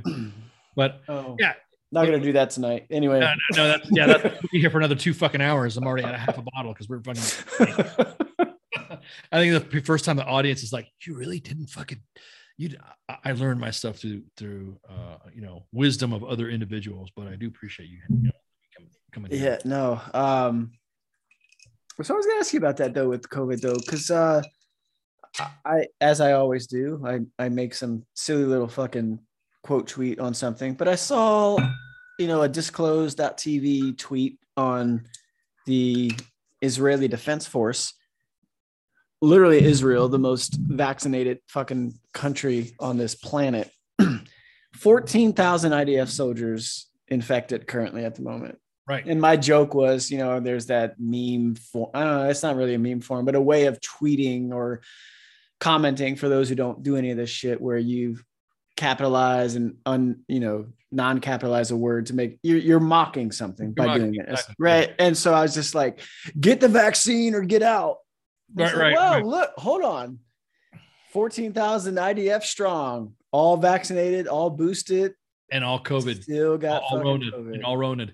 You know, the, the, our joint chiefs and uh, the yeah, They all got it. Fucking the Secretary of Defense just got it two weeks ago. Like, what, where are we go? And that's what I was going to ask you. So maybe you can apply some big brain or, you know, harken back to your your your positions that you've held but do you think like especially with the uk announcing today that they're going to go away with all these fucking restrictions they're going to do away with the vaccine passports because they're going to they're going to start treating covid like the flu? Like do you are, are we getting to that point do you think? Is that yes, next? Yes. i think we're i think we're getting tired but we're have we have agitators that are out there that want to continue it for their own gain for their own yeah. type of you know the the the the I am not a I'm not an epidemiologist. I'm not a biologist. I'm not a fucking scientist. I but do. You know, are a sergeant major. Bro, I've been reading, I've been waiting years to be called Can. Call me Can. Um, so, so my my thing my thing is that is that the same individuals that are crying about what like let's just talk about Joe Rogan then. Fuck it, what he said Yeah. about how uh, there's like over 200 doctors who who want to take him off of Spotify or whatever just for asking fucking questions. He didn't. Now, mind you, now Joe Rogan got corrected on air, and Joe Rogan had the sack to admit it that he yeah, he admitted he's like, "Oh shit, oh, you're right. shit, I was my bad. wrong," and I You're was right, glad I that this wrong. guy was the fucking one that corrected." right, right. So everyone, it's not like Accountability. Imagine Yeah, that. he We used kept practice that. Right. Come to find out that the majority of the 200 individuals are not epidemiologists, not fucking virologists, not. Eh, they're all in- So agenda driven. weird, man. This fucking fear porn of this shit pisses me off, bro. so- I honestly wanted zombies to happen, but you know, I mean, if you want zombies to happen, please just come to California. I'll take you to San Francisco. I can show you some fucking zombies, man. There's I saw a dude the other where did I see this dude? Where was I just dri- oh Vallejo. Oh yeah, yeah. No, oh, no, no. I, I like I said, I, I've uh, Man, this motherfucker was straight out of the walking dead. Kansas City, Kansas City uh, was a couple weeks ago. I was in, I was in uh, Aurora a few weeks ago. I was in Aurora, Colorado. Um, it Bad there. Well, yeah, I guess they got- Colorado. they- yeah, they- they I, I was in Denver a year and a half ago, I guess. Well, last December 2020, I was in Denver. and Yeah. Same thing, man. they got they got they got the zombies out there that, that are freaking and also we have political zombies that want to continue to say no look dude didn't i just see you tweet about a year ago about being like a writer or talking about some fan fiction about bullshit now you think you know everything about covid Yeah. But see, that's what you were saying. So why do you think there's there's still people within our our political spectrum that are pushing all of the the lockdowns, the mandates, the masks, all this shit when you know evidence more and more each day comes out to kind of not really support it. And I think that's where the UK is moving to. And maybe they'll be kind of a, a you know a precursor to other nations or other countries that follow suit, but even in our own country, you have we don't have we're not in consensus on it, right? We have states that are doing the exact opposite of others. There's no real difference in case numbers or any of that shit. So, like, what what do you think? What is what is your big picture view on my big picture view for us and why we're like this is there's a lot Yeah. of, there's a lot of individuals that gain from it like i said the fear porn is what is gaining a lot and there's there's you know you you have the fear porn individuals to keep others down but you have the fear porn individuals that said it was okay for all the riots to happen a year ago Yeah, jeez. you know what i mean there was and it was okay that- Which you know, like I talked with Lee, that's been remarkably silent over the last year. Kind of. i would like to know what the statuses are for those no, i'm not saying. Well, no, he I'm was not- right. It's saying- pretty convenient, you know, post election 2020. It's post election 2020 i'll be honest with you i'm all about supporting causes everybody knows black lives matter i su- support some of whatever the causes you want to do to to advance the right of individuals who are who are of, of oppressed oppressed uh you know backgrounds i got no pro- i really don't have a problem because you know some days or someday i should say there will be some protests from individuals that i might not agree with or right. But it's their freedom of speech to do it their right to assembly I, I- that doesn't bother me whatsoever Yeah, but i want to know what the I want to know what the stats are of those events of individuals. Did they get COVID? Are you including numbers? Because you know you brought up a good point. Now they're saying now they're adjusting statistics to where people who are in the hospital of COVID. And shit. Yeah. or having COVID or COVID or because of COVID. You know what I mean? Yeah. So and I, I I broadcasted earlier. I lost a family member to COVID because everyone says no, there's no, there's no, everyone can get a vax. That's fucking bullshit. You'll get fucking triage. I had a, fam- a family member uh, lost to COVID, and and and he was he had all the comorbidities and all that, and before he could get vaxxed, he caught it, and and and he died of it. And what pisses me off is that we've text back and forth asking me about should he get the vax or not vax or whatever, and he even said, "I'm waiting to get the vax. I'm waiting to get it."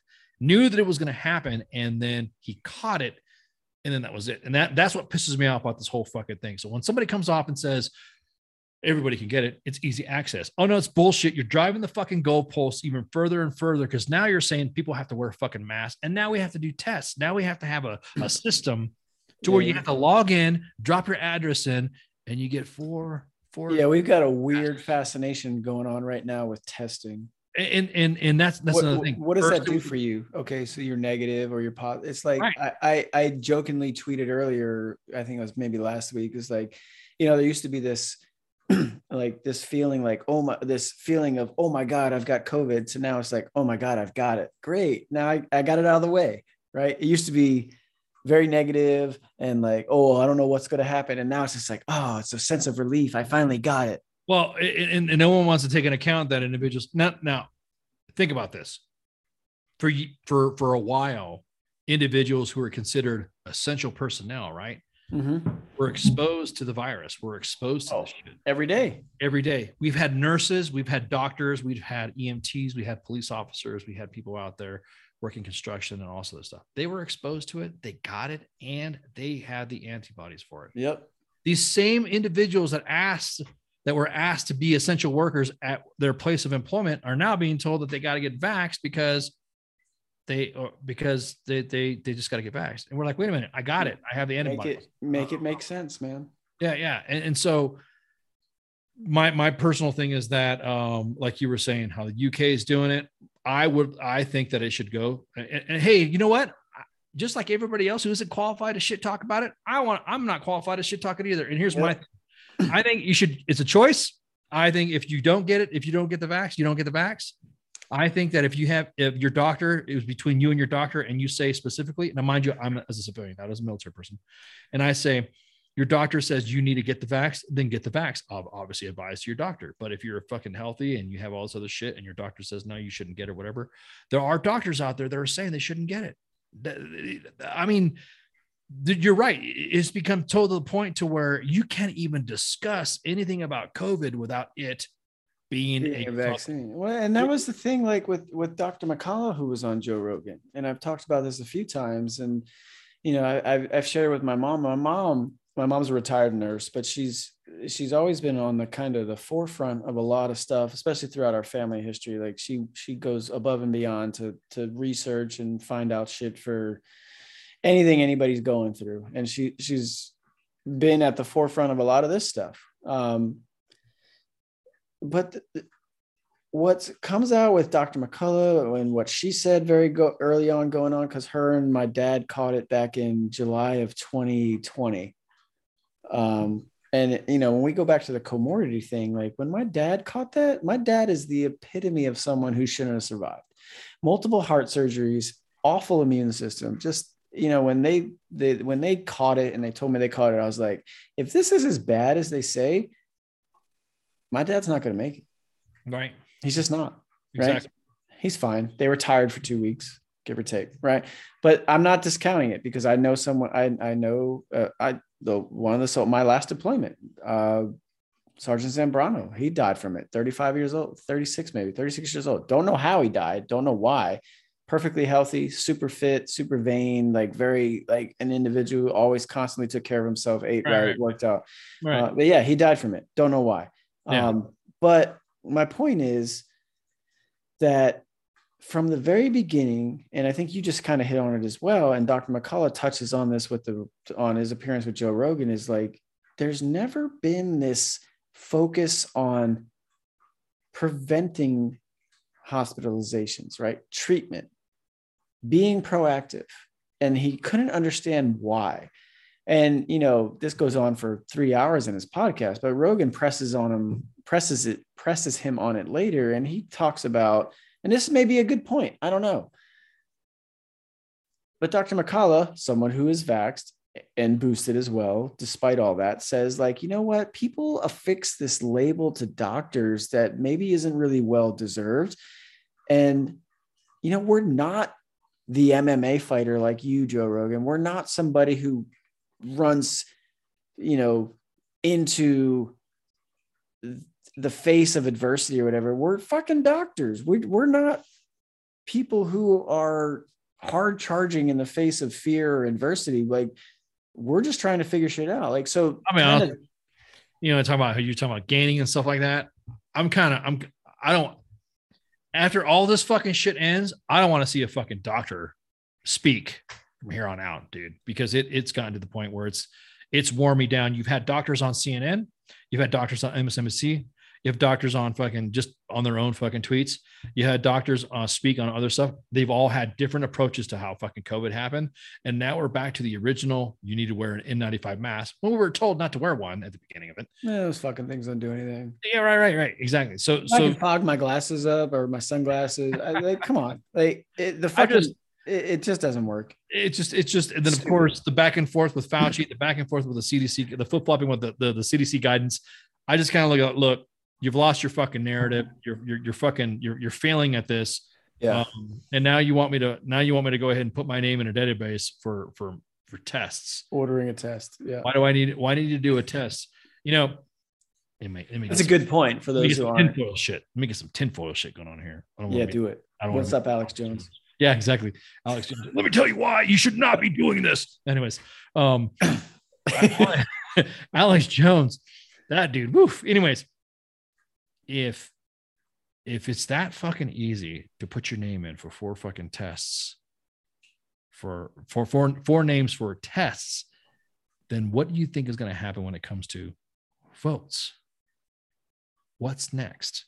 That's my tinfoil thing. Damn, that's some tinfoil stuff. That's That's, some tinfoil shit. That's Well, some especially when the president today just said, like, "Hey, if we don't pass this, how can we ensure that these elections are legitimate?" Right. Uh, sounds almost like he's Uh, saying, Did you know you can't vote? You are not a white man. You are a I'm man. not. You are a man of color. Did you know you're not? Did you know No, you can't years- vote? in all the years of voting since Ross Perot, I'll tell you what right now. Well, actually- 1992. I, am I'm gonna tell you right now that uh that that that I have had never had my hands tied, have not been bound, or have not had anybody uh, over me. What? You better not. You can't. Or you do this every opportunity. It's almost like the VA. All right. The reason why some this is what pisses me off. It's it's a catch 22 of the VA. Yes, the VA isn't perfect, but the VA also has specific instructions to get the veterans that veterans get pissed off about. Well, did you fill this out? Well, no. Well, the vet, well, the VA said that if you don't fill this out, you don't get the benefits. Well, I did, but that I think it's stupid. Well, you kind of have to fill this out do this. That's the same thing I feel about the, the the voting thing. If you don't get your ass up in the morning to go fucking vote, and I as a Latino, not Latinx, um, I as a Latino have Is had. Latinx or Latinx? I have no mean, idea. I thought, yeah. when I heard Latinx, I was like, it's Kleenex fucking coming out with some type of brand or some shit. Um, but my thing is that I I didn't I have had never had as a Latino have had anybody go against me or, or say that I cannot vote. Um, they're just like Are you sure? Uh, I'm, I'm telling you, man, I voted for all of them. I mean, No, because I- I, mean the way I'm told, like only I'm allowed to vote because I'm a white man. yeah. White, W H Y T E. Oh, white people. Well, I'm gonna say this then. You white, white. people, you white people are fucking up if Latinos like me are voting. I'm just saying. I got to I'm vote. gonna, I'm gonna, you know what? I'm gonna look into this. I'm gonna call the white czar and see Yeah. if there's something I can out. do. Yeah, I need to find out. Talk, call the white czar and the Latinx czar. And And the Latinx czar. we need to fucking because I know I know this is bullshit. When I see this, every time I see about the voting stuff and all, in our, our Latinx group, which Nikki Freed, the commissioner, agricultural commissioner for Florida, is trying to run Yep. against DeSantis. yeah, Uh, that's a, that's a losing proposition. And, and, and immediately she was on the on the Latinx side. Of course she is. It's all like it's all identity politics. That's all the Democrats in Florida do. They all they And- do is try and attach themselves to one group. That And as soon as it and as Florida soon- politics is so bad. It's so I bad. love it. I It's love fucking it. awful. As a psyoper though, I, I, all this. I know, but it's so predictable and bad. Like they, it's not a winning proposition. It's just No. awful. Like I don't know why First they keep doubling. They've been doubling down on this shit since the Tea Party. right. He's, oh, don't even start on the fucking. Where the fuck are they at? You know what I mean? All of a sudden, shit. No, I'll tell you where they're at. We still got three senators that haven't done a fucking thing since they got elected. Cruz. Oh, uh, what's that fucker's name? Rand Paul. Who's the third one? That mother. Who's the other one? all of them, dude. No, Rubio. Rubio. Yeah. All right. Rubio's done a few things for Florida, but for the most part, those are the three most prominent senators to be elected from the Tea Party movement. You know what? The all three of them Were have done? They've all three lost fucking nominations for president. But they have. They've all ran and nothing's happened. but think about it though. Did did did when when Nikki Fried is it Fried or Freed? I let's think go with Fried. I think Fried's good. Fried. So Nikki Fried, Nikki Fried was for a while pushing the, the Latinx fucking narrative forever and a fucking day until she saw the stats tank. And then a Pew Research group says specific Latinos they had that color chart, like like like, like Latinos from this don't the, the, from this darker shade don't relate to the ones from the wider shade. I'm thinking, what are you fucking talking about? and so when Nikki Fried had all this Latina, Latinx, Latinx shit going on in her, on her campaign shit, and then saw that the polls were tanking after the loss in Virginia, then all of a sudden she scrubbed her entire social media. Really? All the Tink shit. Yeah. Go ahead and look up Nikki Fried and then type in Latinx. You won't find anything on Twitter. However, a lot of her proclamations for Hispanic Heritage Month a lot of her proclamations for what, what she thinks Latinx should be doing. Um, that, that's where she has the, the, the Latinx thing. With the Latinx thing, man, I'm gonna tell you what, white people stop. Just, This just is psyop shit right here. this is this is just this is just just stop. But Latinos don't appreciate Latinx. We don't want to hear fucking Latinx. If I were to say, if my grandfather was still alive, uh, you know, who fought in the Mexican Revolution on the other side, he would have fucking said, "What the fuck is this Latinx shit?" He'd be like, "Es este, es este pinche Latin, Latin qué? Latin X? ¿Qué- qué- Nuevo cerveza? ¿Qué es? You think it's like a new fucking beer? It's like Corona. Corona is like the Latin X of fucking Mexican beer type shit. You know what I mean? Yeah, that's pretty good. All right, all right. I got one question for you. Then we'll, for we'll let you get out of here, and we'll go, Go for it. resupply ourselves. All right. So uh, I, I mentioned the UK, and hopefully the US follows suit. But where do you, you know, with with the Joint Chiefs and the Secretary of Defense coming down with this stuff, where do you think this is going to go with the Department of Defense in terms of pushing vaccination, boosting, all that shit? Because at this point, boosting still hasn't been required. But Correct. Correct. Boosting boosting has not been required aside from the there was a, a DoD state uh, memorandum release. I think it was like um, what was it? After a certain amount of time or something like that. a I- year, a year, One yeah. yeah. So so the so the requirements of I I think that the that the vaccination like when I deployed to Africa, I didn't Yeah. realize Big list. I mean, I did not know there was. I didn't know there was an extra checklist to your already MedPro shit. You know, like here's MedPros, and then there's you going to the Horn of Africa. Yep. You know, you you you kick you kick the dirt, and AIDS is, is in the fucking dust. You know what I mean? So I, I was like, you got to get this shot, this shot, this shot, this shot, this shot. So for a readiness issue for an initial whatever, I would see it as another another, another shot. I, I would I would mind you now there's i guess there's some uh, there's some studies coming out where i guess the vaccine and some individuals are, are having some heart issues or something Myocarditis. Yeah. yeah, myocarditis um I, I think that then then that's when It's that happening in like healthy individuals. Like there's Right. all this shit Soccer going on in soccer soft guys. players in Europe, right? Yep. There was just a, a story I read like two weeks ago. This 24 year old and 29 year old pro soccer player just died from it. Yeah there's like just like drop, Fucking weird, man. That's fucking weird. Don't it's you like drop dead like collapsed after fucking like soccer i would say soccer players are probably the most as in terms of sports outside of the united states as opposed to you know i think our only cardio equivalent would be the nba and i don't think Yes. they work as hard as soccer players yeah I, I I think i think i think you're right i think you're we haven't had any issue well i think there was one nba player that i can remember but for the most part there hasn't been any issue with them but yeah th- don't you think it's kind of weird that like pro It is. soccer players in their 20s are just fucking it is. dropping dead It is, and, and and there's nothing. Here's what pisses me off though, bro. It- you asking that question, our TL is going to be filled with. Oh yeah. No, Oh, I, I I- this, this fucking when I post this, I'm gonna I'm gonna purposely mention that we talk about myocarditis. I just want to see how Yeah. quickly it gets Yeah. removed.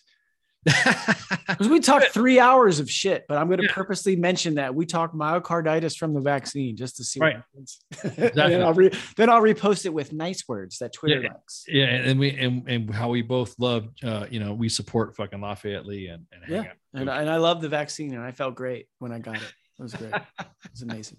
Loved it. Oh man, this is fucking awesome, dude. I can't Yeah. wait to here. All right, man. Well, that is Mr. Kenneth Ramos. He is from the U.S. Army. What the fuck moments? He is the Grand Admiral of propaganda. He is a retired sergeant major. He's done a lot more shit than you and I have done, and he's pretty fucking cool at the same time. If you don't think he is, don't worry. He's a Latinx. Okay.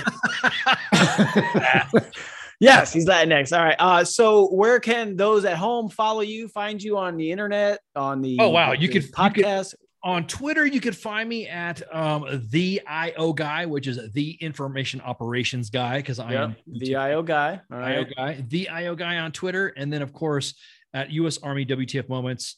Uh, uh, on on Facebook at WTF Nation Radio with my podcast on Mondays and Thursdays. We also have shows, uh, you know, four times a week, and then um, also the WTF Nation Radio uh, Twitter and WTF Nation Radio Twitter. I mean, I mean uh, YouTube. We have. I mean, just look up, just go on Google and go WTF Nation Radio. And you then find uh, him. He's the Ghost Army guy with yep, that passion in the background. Yep, right, yep, yep. That's him. So, right. so yeah. Uh, uh, well, with everything you've done, of course, I appreciate you coming on, but also thank you for everything you did do for this goddamn great nation. No, it's you too, brother. All right, but just make sure you have your vaccine passport. All right, because I will not hang. up. all right, there will be bourbon. That's Eric Kenneth Bourbon. Ramos. Find him. Go That's look Eric. him, and we'll have this uploaded soon. All right, let me pause this.